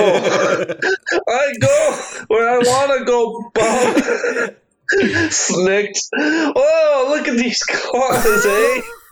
You guys want to go play some hockey while I wear my toque? we got a lot of geese up here. Thank you. And a lot of Tom Hardys. Thank you so much for your uh, I'm the best that audition. I I'm the best there is at what I do, and what I do is eat fucking donuts. I'm the best at what I do, and what I do is go to Hardee's. What is it, Oh Tim my Hortons? God. That's what Yeah. Tim Hortons, that's it. I go to Tim Hortons and I listen. To, I listen to the hockey broadcast on CBC where I watch Gordie Howe Go play. Leafs. All right. Okay, let's. Go Habs! they have a dance, eh? I'd gladly wear the maple leaf on my sweater. Rick, Wait. All right, you Rick what? I Moranis as Wolverine. I don't. I don't think any of us can beat that. Yeah, Sean, I, I rescind my uh, application after that. See, we just give it to Phil. Cale. I know, I know, I can't do a better job than that. Like, All right, Phil, you're hired. Oh, great hunters! I can't, wait, I can't wait to see you on the battlefield where I fight Omega Red, that evil Ruski. It'll be like the 1972 Summit Series all over again, where we where we Canucks defeated the Ruskies. Bobby Oh. Clarke, eh? Oh my god. You're fucking killing me. Oh, oh man. All right. Well, the the Wolverine uh, podcast. Did you guys like Logan? enough? It's over. You got the job. the Wolverine podcast debuts on March 12th on Stitcher Premium, and they're offering a free trial right now. So if you'd like to join in, all you have to do is go to the link that we have um, provided and sign up, and it's a free month. that wasn't an ad, but hey, Stitcher Premium, we're available. Do you know how many of my villains rest at the bottom of the Niagara Falls? okay. Uh, so Marvel Studios is celebrating its first 10 years as a studio, and uh, they released a behind the scenes uh, video of them all kind of coming together for a celebration of this first 10 years, and they brought almost every character uh, who's ever every main character who's ever been in one of these films um, in for a picture session and a video shoot and everything else. And we've seen trickled pictures and things like that from this event that they did, but uh, now we've got this video and a very cool banner that they put out uh, celebrating the first 10 years. So, uh, real quick, I just wanted to say um, how cool it is, right? That this has been going on for so long. And um, I'm anxious for 10 more years of this. Yeah, I never thought we'd get this far. yeah. Um, what do you guys think of the of the video? It was cool. It was it was cool that they got everybody together for you know for this this little photo shoot and you know we got like a nice little behind the scenes dealy. Made me feel old as It's shit. just it, it, it's it's inc- it's incredible to just think how far these movies have come, you know, and like how long ago the first Iron Man was. Um, you know, like I remember seeing that in theaters with my dad when I was you know like fourteen, I guess. yeah, Like, it was Jesus almost Christ. 10 years ago. Um, yeah. So uh, it's pretty, pretty, pretty incredible. Uh, so yeah, I, th- I thought it was a fun little tribute, to celebrate the milestone. You know? Yeah. Um I'm I'm really like we- we're gonna have a bigger conversation about this uh, at some point down the line, just because how could we not? Ten years, it's a big deal. Um, but I just love the fact that they're able to celebrate what they've achieved. Uh, but it is interesting that like Phil Coulson's not here, and um, That was a weird one that he wasn't. He um so I I I did notice that too. He said on Twitter uh, that he wasn't available. He he was he was somewhere else. Um, so I don't know if that means he got an invitation. Uh, because the Agents of Shield um cast and the and the uh you know the the show is sort of it, it's very maligned within the you know the the ABC Disney stuff. Like you know, th- I don't think I don't necessarily think Marvel considers it very often. Uh, so it's I don't know. It's it doesn't feel like a good look to me. yeah, uh, it, it was weird for him to not be there. But um, you know, if he if he couldn't be there, he couldn't be there. So Yeah. Yeah, there was a couple other notable omissions, like Natalie Portman wasn't there, um, Kat Dennings wasn't there. There's like a couple other like supporting players that didn't make it out, but no, uh, no Ed Norton, the original Hulk. Come on, guys. the Superior Hulk. The Incredible Hulk. I, I don't disagree with that. Damn straight. So, uh, Marvel Comics is doing a very cool sort of new series for Deadpool uh, that is written by Al Ewing with art by Salva Espin and Paco Diaz. Uh, and it's actually a sort of, of an RPG. Um, it's an RPG, choose your own adventure type story slash game. And it's really, really cool. Uh, Marvel provided a preview of it on their website and you can see how it sort of plays out. They even give you the ability to cut out dice that you can use for the game. Uh, and uh, yeah, I mean, it looks funny. It looks enjoyable. This is something that I might have to pick up, although I won't be cutting out the dice. But what do you guys think about this? It's it's neat. You know, like it's it's a it seems like a really fun, different kind of initiative, and like, you know, I don't exactly see something like this like having legs long term, but like as an event, it seems like a fun thing to do. I'm interested in like buying a copy of it so that we could like make a video about it. You know, like let's let's do it. Let's play through it and see how it goes. Yeah, I, I wouldn't say I'm super interested in in in taking part, uh, but I am interested to see how it plays. You know. Yeah, it, it, I mean, at the very least, it looks it's it's something different. I I don't know if this is I've never seen this before personally, but uh, maybe it exists. But uh, you know, we always we always talk about wanting the big two to do different things, and this is different. So, you are Deadpool is uh, is what it's called. Don't you call me names? Oh, It's coming out in May. So uh, yeah, look forward to that if you're into uh, if you're into Deadpool and if you're into RPGs. So now we're gonna talk about the biggest news of the week uh, by far, uh, which is the announcement that the creators of the Game of Thrones television show, uh, David Benioff, is that how you say his I think name? it's Benny Hoff. Benny Hoff. Benihana? All right. Cale confirmed. I'm not seeing that H, but uh, you know. uh, and DB Weiss, Weiss. Weiss, DB Weiss, Benny Hoff and Weiss. Benny off. Benny off. I guess it is off, not Hoff. Yeah, I think it's off. Benny off.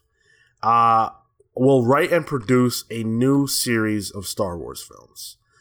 Uh, now, that's massive. That's a, you know, regardless of how you feel about that, that's just big news in general. Um, and this has kind of caused a schism among fans of Star Wars. Uh, because there are some people who are really into Game of Thrones and think that these guys have the chops to sort of run and manage a universe like Star Wars. Uh, because in a lot of ways, there are a lot of similarities between the two. Um, sprawling universe, tons of different characters with different motivations that all have to make sense within the same storyline. You know, both Star Wars and Game of Thrones have that. So people feel like bringing that kind of storytelling over to Star Wars, uh, to people who have experience doing it very well, that would be great. Uh, but there are other people who feel very differently than that.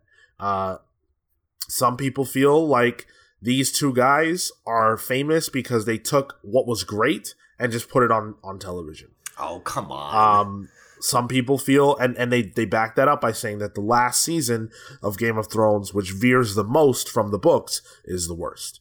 And they make choices that are strange. So there's that. All right. There's. Okay, Oh, that- uh, that, that, that, what, what, what?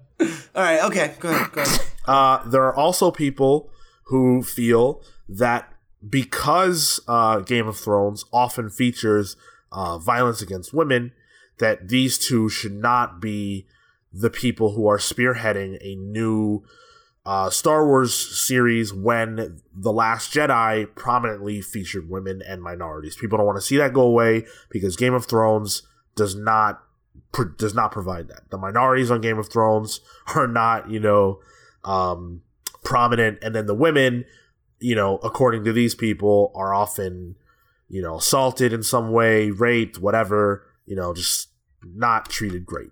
Uh, and it's a weird place to make that face, Pete. Just uh, throwing that out there. the- Uh, Well, eventually I'll, I'll get a chance to talk. uh, so that's that's sort of that's sort of where it shakes out. And then there's the final camp that feel like why didn't this opportunity why wasn't it given to a minority director, a woman director, uh, somebody who's going to bring a different flavor than all of the white men who have worked on Star Wars historically. So what I want to do is just kind of cover all those bases and talk this out and determine sort of where we are as far as like what do we want from Star Wars? Do we think this is a good move? Is this where we want Star Wars to go? Pete, you were chomping at the bit, so yeah. Um. So all from a business perspective, I guess it like I guess it kind of makes sense. Go ahead. No, go ahead. Go ahead. No, no, go ahead. go ahead, buddy. All right. So from a business perspective, like it makes sense. Like, what do you like? Come on, it just makes sense. It's a it's a it's a cash cow, and they're you know that's it. They're checking that in. Um, They're cash Yeah. teats. like, like. so uh, from an artistic standpoint i guess like there for me personally i don't think it needs to be continued like you know the the artistic direction that was there originally said what they had to say george lucas said what he had to say and like that's that's fine i'm okay with that kind of thing i don't think that it needs to be i don't think anything needs to be retreaded or anything new needs to be brought into it i think it is what it is and that's fine for me uh, but I totally see people clamoring for more. I get that, you know, like with the with the comics. Like I love the Star Wars comics, uh, Darth Vader, you know, all that stuff. It, it's all things that I would like to see, but it all comes down to the execution and um, based on what I've seen from these two uh, directors, I I think that it, it has potential. You know, I I watch Game of Thrones. I I'm heavily invested in the show. I haven't read the books, but it is to me. I think like I, I I'll I'll tune in for this if anything. This is fair play for me. This is fair play from from a business perspective. Like it all just makes sense, and I think that as long as it's executed well, I'll have my gripes about it for just being an extended universe thing and for me being one of those people it's just like ah you could kind of just leave it alone um, but i mean otherwise um, i'll be there for it i'm here to support anything star wars because i want to see stuff that is star wars because i'm a fan of star wars done Sure. okay. Hottest take, Marco. yeah Um, yeah, I, I would honestly, I would say I echo a lot of Marco's sentiments there. You know, um, like, uh, yeah, like the reason that they're going with these two people is because they're bankable stars. You know, Game of Thrones is a huge property; it was a huge success for them, and um, you know they want to try and replicate that here. You know, and like uh, I know we we were talking about this on uh, social media with a couple friends of the show, and um, you know the idea came up and I believe that I, I think that they these might be for the Disney streaming service.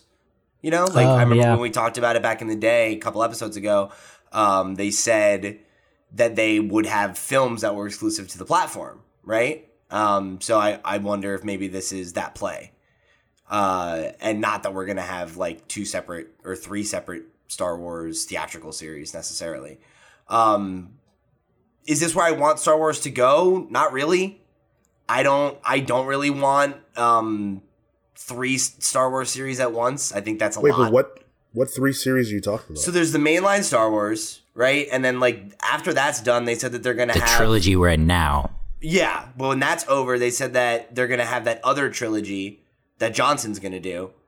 Then there's this trilogy of films, and then there's the anthology series of films, which we have the Han Solo movie, obviously. Which, if that does well, you have to imagine they're going to do more. Like, and they they said as much, right? Like, there was supposed to be a Boba Fett movie. They're supposed, and like, we don't know where those are in development or if they got canned, whatever. But I think if Han Solo is successful, we will see them make either a Boba Fett movie, maybe an Obi Wan movie. You know, so I think at that point you're talking about having a lot of Star Wars stuff coming out at once. And I I do think that oversaturation is like a real concern, you know? And I think, you know, we talk about that all the time with superheroes and like you know, proofs in the pudding that that hasn't exactly happened yet there. But uh I think Star Wars is a little different cuz it is like one thing. you know? And like, yeah, the universe is a big, wide place and you can go all over the place. And like, Rogue One had a totally different vibe than the mainline Star Wars movies, but I don't know that the average viewer sees it that way.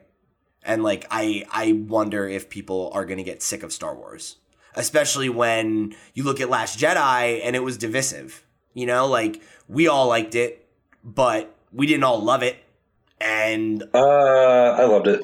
we, we didn't I didn't. all. I loved it. Um, right, me and Marco didn't love it. We liked it. So I didn't. right, you just said you didn't love it. Or he like didn't it. like it at all. Oh, right, okay. Um, well, there you go. So I mean, yeah, two but two wrong out of opinions out of five is cool. It's good. I thought we were having a nuanced discussion. Um, No, so uh, yeah. What? Carry on. that's that's kind of that's kind of where I come down on it, like in terms of the future of Star Wars. As far as like the the criticisms, like hashtag not an ad for the video viewers. Phil is uh, flashing logos at the screen. um,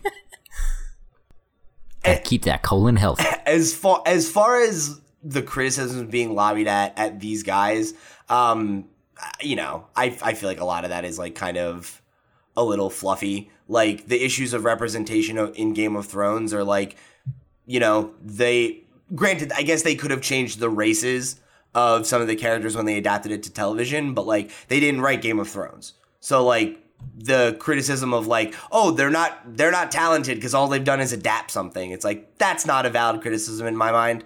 Like adaptation is a huge thing you know? Like it, you can take something from one medium and then make it a masterpiece in another. A lot of the gr- quote unquote greatest films of all times are adaptations you know um, of, of literature.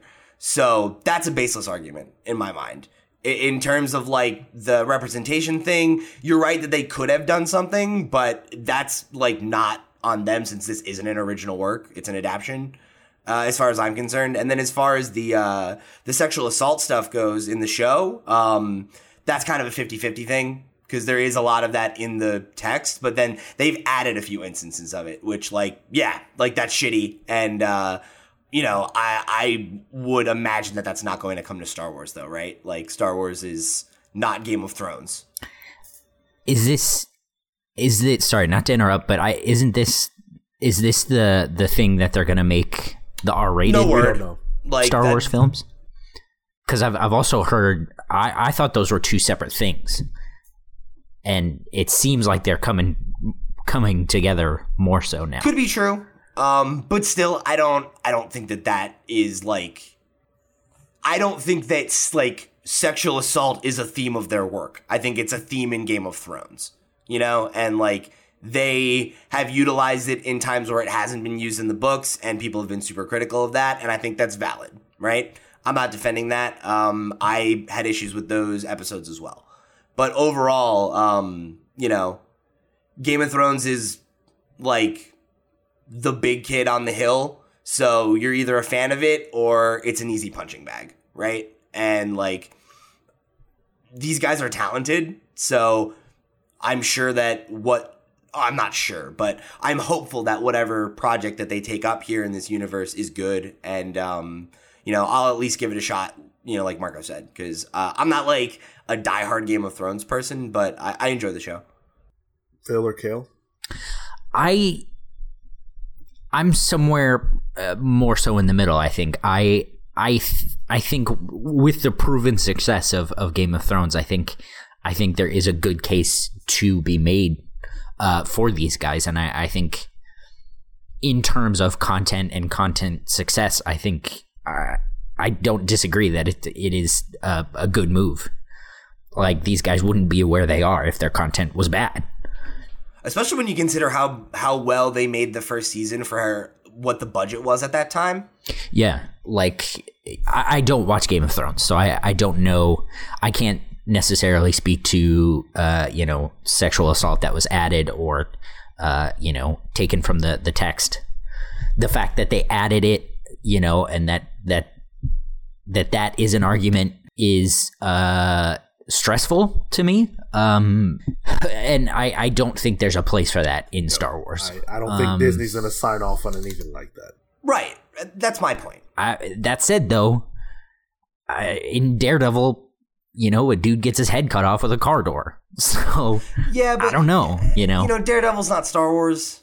And I also feel like violence is so much different than sexual assault. Like, I, I know, like, you definitely are more squeamish about violence. sexual assault is violence. But I mean, like, physical violence. You know, like, not It sexual is physical violence. guys you know what i mean like i'm like there's there there's a difference in the eyes of the general public in terms of what you see on television between blood gore murder that kind of violence versus sexual assault okay I think it's just a different type of violence. I don't.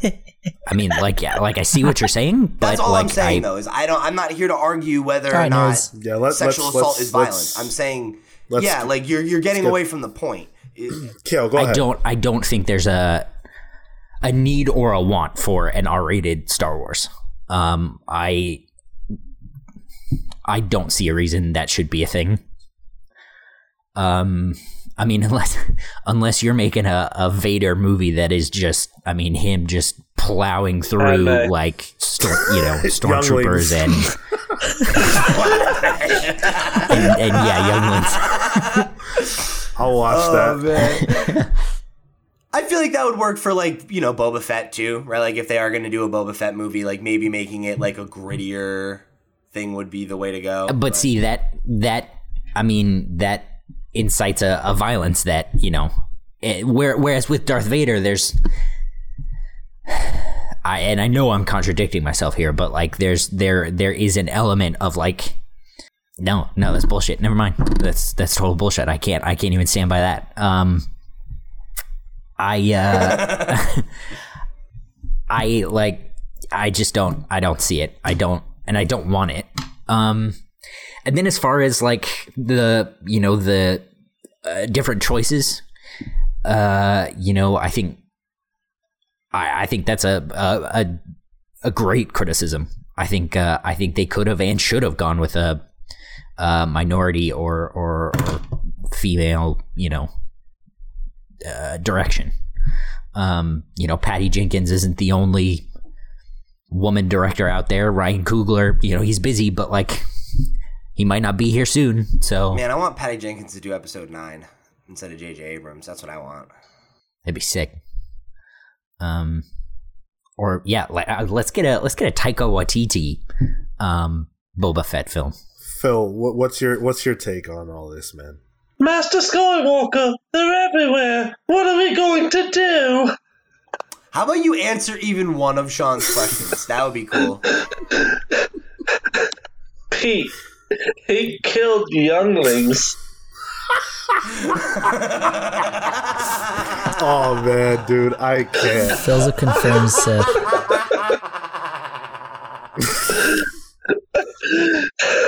He's a confirmed dick for sure. We were trying to restore balance to the Force, not destroy it. In my opinion, it is the Jedi who are Hey, evil. quality writing. No, but but but really though, what's, Yeah. what's your Okay. There's a there's a nuanced message there that he's trying every, to give us. every every layer of what I say is is it's like a it's like an ogre from Shrek. It's just it's filled with layers. It's like a like a parfait. Uh, um, uh, like most Disney things, I'm worried about oversaturation. Um, after this trilogy of films is done, I, I don't really have any interest in seeing Star Wars films, if I'm being honest. Um, I don't really care for the expanded universe. I never have. Uh, and to me, the only Star Wars there is, and 40 years of Star Wars is six movies, or five movies right now. And that's uh, The New Hope and all the way through The Last Jedi. Everything else is just, it doesn't exist to me. It's not in my radar. So you're saying you're saying the prequels don't Well, exist? they made prequels? I didn't even know I, I quote those a lot, apparently. So do you not count? Do you not count Rogue One? that was alright. I don't think. Phil knows how to count. Is what we're learning from this Off by exercise. spinning. That's a good trick. Um, uh, as as for the Game of Thrones, uh, Game of Thrones guys, it kind of it kind of uh, encaps- encapsulates what I'm like. Like the, the problem is like these are very marketable, uh, popular pop culture nerd creators. Let's put them at the helm of the most recognizable IP and culture. And it might be good, honestly. It, and it's not a, it's not a criticism of quality necessarily. It's just a criticism of oversaturation. Um, like the new Han Solo movie, I have no desire to see that. I don't want to see what Han Solo was like as a kid, even if Ron Howard had hired an acting coach late in the filming of the movie for him. Uh, well, uh, ultimately, like anything else, uh, including this Deadpool movie, which I uh, wasn't super in- intrigued by, it could be good. Anything could be good. Um, will it be Revenge of the Sith good? Nothing can be. That's pottery. It rhymes. I like Get the fuck out of Uh, here. So I, I don't know. I mean, to me, to me, like these guys, they you know they made Game of Thrones, and I think Game of Thrones, um, like I, I love the show. I think it's a great show. Uh, I don't think that you can really hold them accountable for some of the problems that people have lobbied against the show because the show is what it, it is it is a an accurate representation of the material it pulls from, which is the book that has all the stuff that the that the show has that people dislike. And I don't really know that George R. R. Martin gets the same level of criticism that these guys do uh, for the for the same things that that he that he chose to do. Um, one thing that often gets left out of this narrative that I think is really interesting is that Game of Thrones has the most powerful women I've ever seen on television. Uh, in the sense that that the women characters on the show started and, this, this is what's so interesting to me. They started from a place of weakness in some cases. Like Cersei was just Baratheon's wife, and she hated her life and whatever. Um, Daenerys started as you know just basically a concubine, and you know was just used as a bargaining chip by her brother. So many different characters who were in these places of weakness. Sansa, who rolls up and like took ownership and took agency in their lives, and now dominate the world of Westeros. Or even So, Arya, uh, like Yeah. you know her entire narrative, Yeah, of, like, everybody, weak, yeah. scared child to you know really powerful, dangerous person. Yeah, so so the point is that there's a like yeah, you could make the argument against that, but you could also make the argument for that. And if you watch the show, the narrative is clearly present that they are powerful. And it's not me reading into it in any way. That's what it is. So you know, I don't really find that to be a valid criticism, especially when you consider that Star Wars is different than Game of Thrones. Disney will never have ever ever a rape scene in a Star Wars movie. I don't think that either of these creators love rape. I don't think it's I don't I don't think that of them and I think that's a weird thing to think of them. Um you know, do, do they love castration? You know, like that's a thing that happens on the show. I don't think they I've never love heard that. that. sentence before. Um You know? You You might know. too. Well, have you guys have you guys seen the update on the story? Apparently, they're making a castration of Jackster Daxter film, who was the bartender from Attack the Clones. nice try. So That's the you update know, on the story. I Boy. I no tell don't- I don't. I don't know. Some of the criticism feels off to me. I think when you talk about the representation in terms of uh, minorities on the show, look, you got to accept some some like the way we are down for Black Panther just being all black because it takes place in Africa and Wakanda. This show takes place in a time in a place where they're just created by George R. R. Martin. There weren't a lot of minorities, you know, and I Just wish Roman there were. Reigns. Shut up! Can you let anyone finish a point? it's getting out of hand this episode, man. I I would love it if I would love it if there were there were more, but it wasn't written that way, and they adapted what was written. So that that, that I just don't feel like they're the target for that. Um, that being said, though, if you're talking about a new a new trilogy, and if you're talking about the way that the Last Jedi uh rep like had so much of that, right? So many women who were powerful, so many minorities. If you're talking about that, why and I'm not necessarily lobbying this criticism. I'm saying that this is a this is a valid critique. How come more people who are diverse aren't behind the creation of the films? To that point, though, I do want to say them being given this new series does not negate the possibility of that. Because, like Pete said, there are the anthology movies that they clearly are still invested in. We know that an Obi Wan movie is going to come at some point. So, like, there's other there are other movies coming out, other opportunities for that, and I'm hopeful that they will take those opportunities. Yeah, I agree, and, and I think um, I think that's an unfortunate criticism to come up with this news story because I feel like this is um, I, I always find when people like get upset at the announcement of like these these guys are right the Game of Thrones guys are going to do these Star Wars movies and people are like well why wasn't it someone else? And it's like well I I feel like they're like two separate issues. Like it's like evaluate how you feel about these guys doing this and then also lob the valid criticism of we should have more non-white directors as well. Like it's fine if they're going to do it if another woman or minority director gets an opportunity somewhere else. But as long as it is we're continuing to just put white guys behind the camera, like that's how every uh, announcement like this is going to get, you know, uh, a reaction to, right? Of like you're pushing diversity in Star Wars, but like you're not exactly practicing what you're preaching. I also want to point out the that there is an element of falsehood to the criticism because they are not they were not announced to be the directors. Oh yeah, the yeah they're That's- creating- that's what I They're was the gonna ask. writers and, and Okay. producers of the new series. That doesn't necessarily mean that they're going to direct them. So I to me where I always come down on issues like this is always cool your jets because we're talking about we're talking about something that's years out. We don't know all the information and I think there's a way to have the conversation that's not like rooted in falsehood or rooted in like emotions that may not necessarily apply because who knows? If these guys are working on a new trilogy that doesn't start until 2020 and the director that they announce is in line with what you want maybe all the criticism that you lobbied before is now invalid you know? So like let's see what they do to me. But uh, on its face them being the writers and producers i'm all in. I love game of thrones. I like what they do. Yeah, and then let Patty Jenkins direct it, and it'll be perfect. we'll see uh so what do you guys do you guys have any ideas or thoughts about what they might be working on So I remember you brought up thinking that it would be set in the um, the old Republic era. I think that would be really interesting. I've seen that floating around. Like I've seen a lot of people saying that that's what they think is going to happen. And uh, I mean, it would make sense, right? Like we've never gotten a film set in that era of Star Wars, and it's really the other major era, you know, that's been explored. Between there's you know the um, like the prequel era, you know, the post prequel era, and then kind of like way, way back in the past, you know, and um, of the original Republic.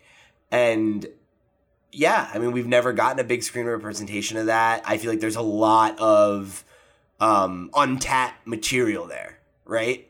And uh, why not, right? Like, why not do something that is totally different and and totally new territory rather than uh, worrying? You know, that would help with oversaturation, right? Like, granted, it's still Star Wars, but like, if it is a totally different location with a totally different set of characters and different themes, you know, uh, that that's going to be how you make this work. That's going to be how you sell me on going to see two Star Wars movies a year.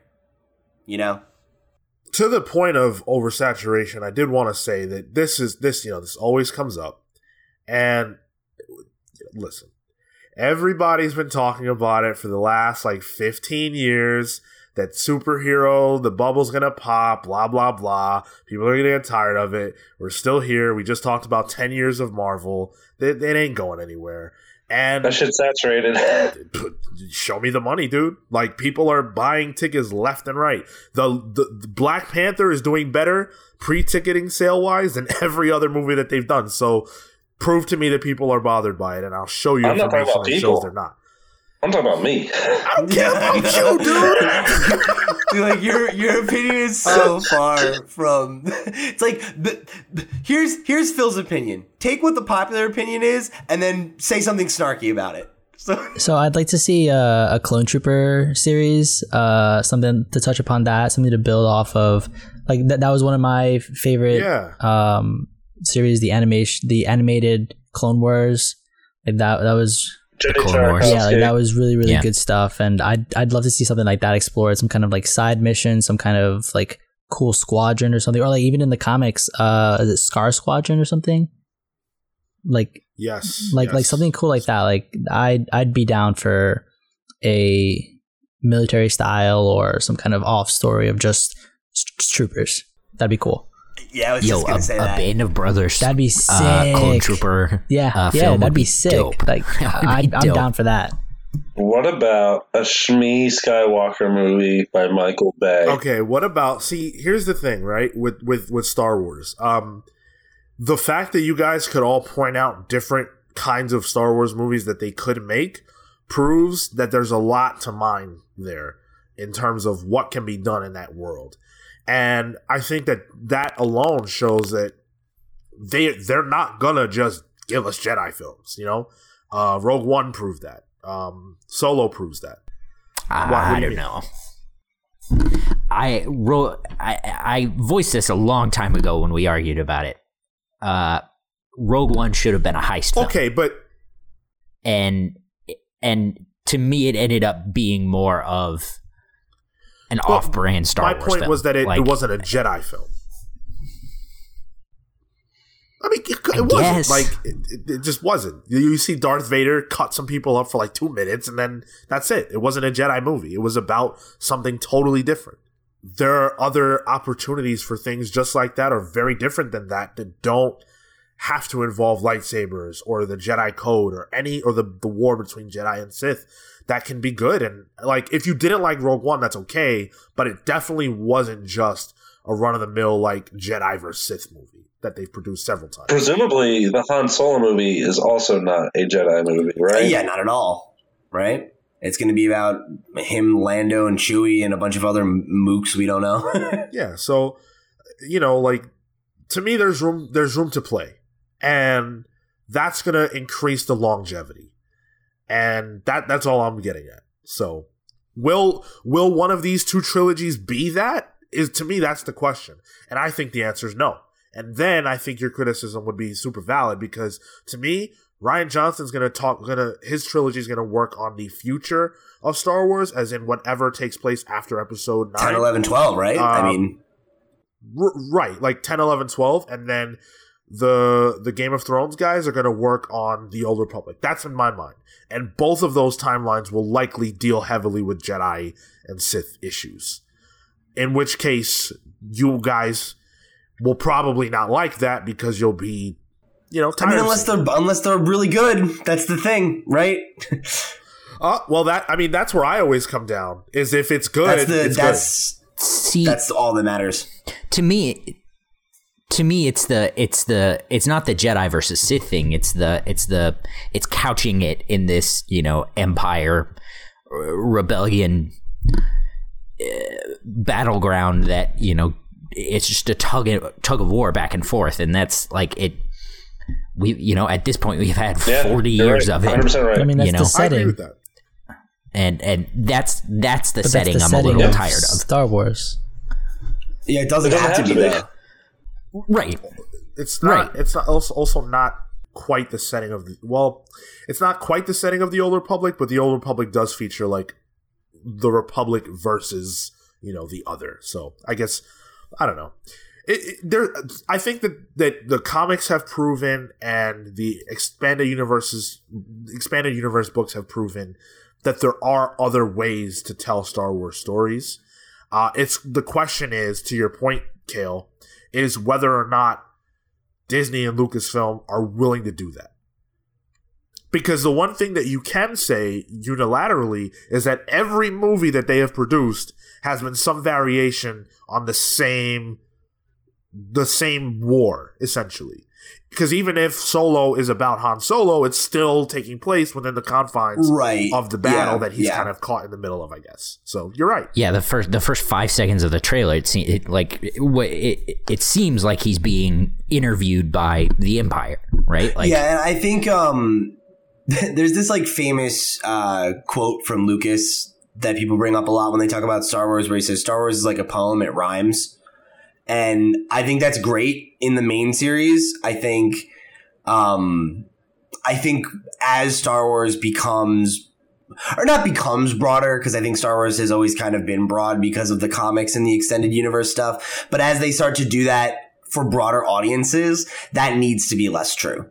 You know, like we need to have things that are that are disconnected from uh the Skywalkers and and the Empire and the Republic and you know just all this stuff that we're so familiar with.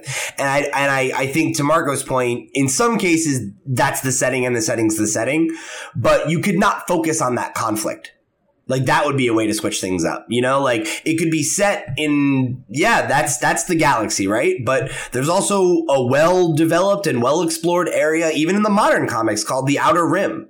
That's not part of that space that's not under the uh, you know the the boot of the empire. You could easily do like a star trek style story of like a group of people who are out there like discovering shit you know and like going and seeing new alien worlds or something like that. Like there the the world of star wars is so much bigger than what we've seen in the movies. And I think if they want to continue to grow Star Wars and have multiple, not only multiple films, but multiple series of the same films in the same universe, that needs to happen. They need to be distinctly different from each other and have a different flavor, or we are going to get sick of them. You, you don't understand Star Wars like I do. I'm George Lucas, and I received four billion dollars for the rights to it, and Star Wars has to be like pottery. It has has to rhyme, you know, and and if you don't make it centered around the Skywalker conflict, then it isn't Star Wars, and then you just don't understand it like I do. Okay, Uh, you know what? so- I was gonna say that you, I hate your George Lucas because of how much it sounds like Kermit the Frog, but then at the end, you really got me there. You came, it came Yeah, that was, around. that was good. That was a good one. It really, got it, really fucking yeah. That's actually the one good impression Phil can do.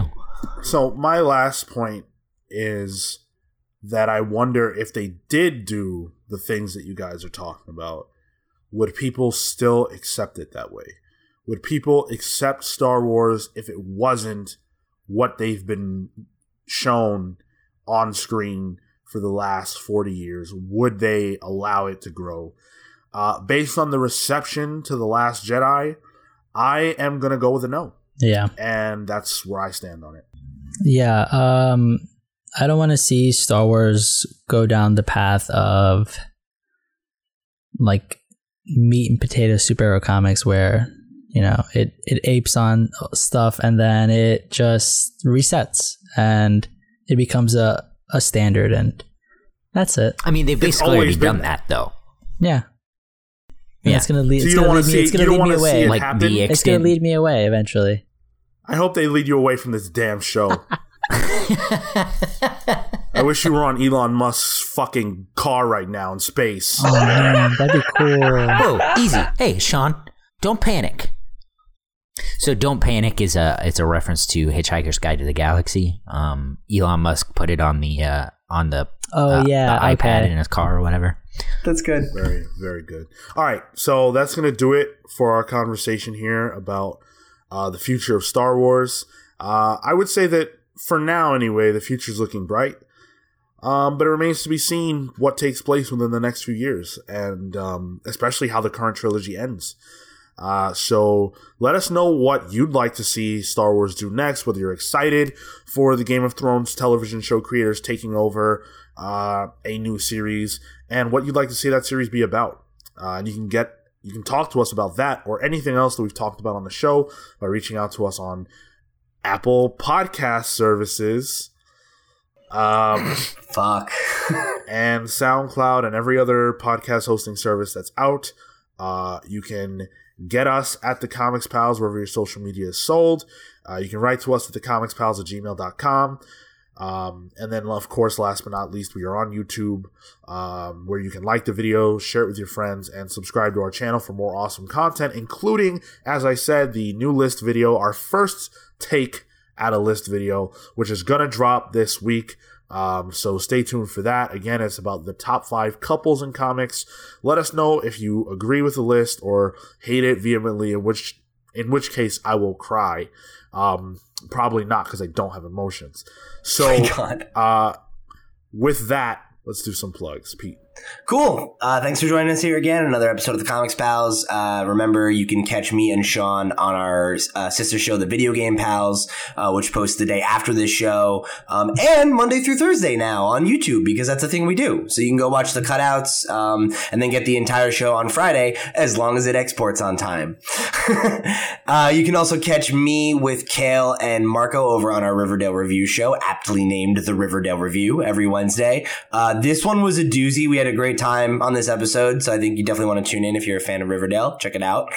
And uh, if you want to get some more content from me, you can check out my writing over at cbr.com. I've got uh, three articles still making me money. Got my Carnage one that's up. I've got that one about uh, weird celebrity complaints about superhero movies. And I've got another one coming out this week about uh, weird things you didn't know about the Hulk's body. So go check that out and uh, help me pay the rent. And um, yeah, then you can just, oh God, yeah, that's probably the size of his wiener, Phil.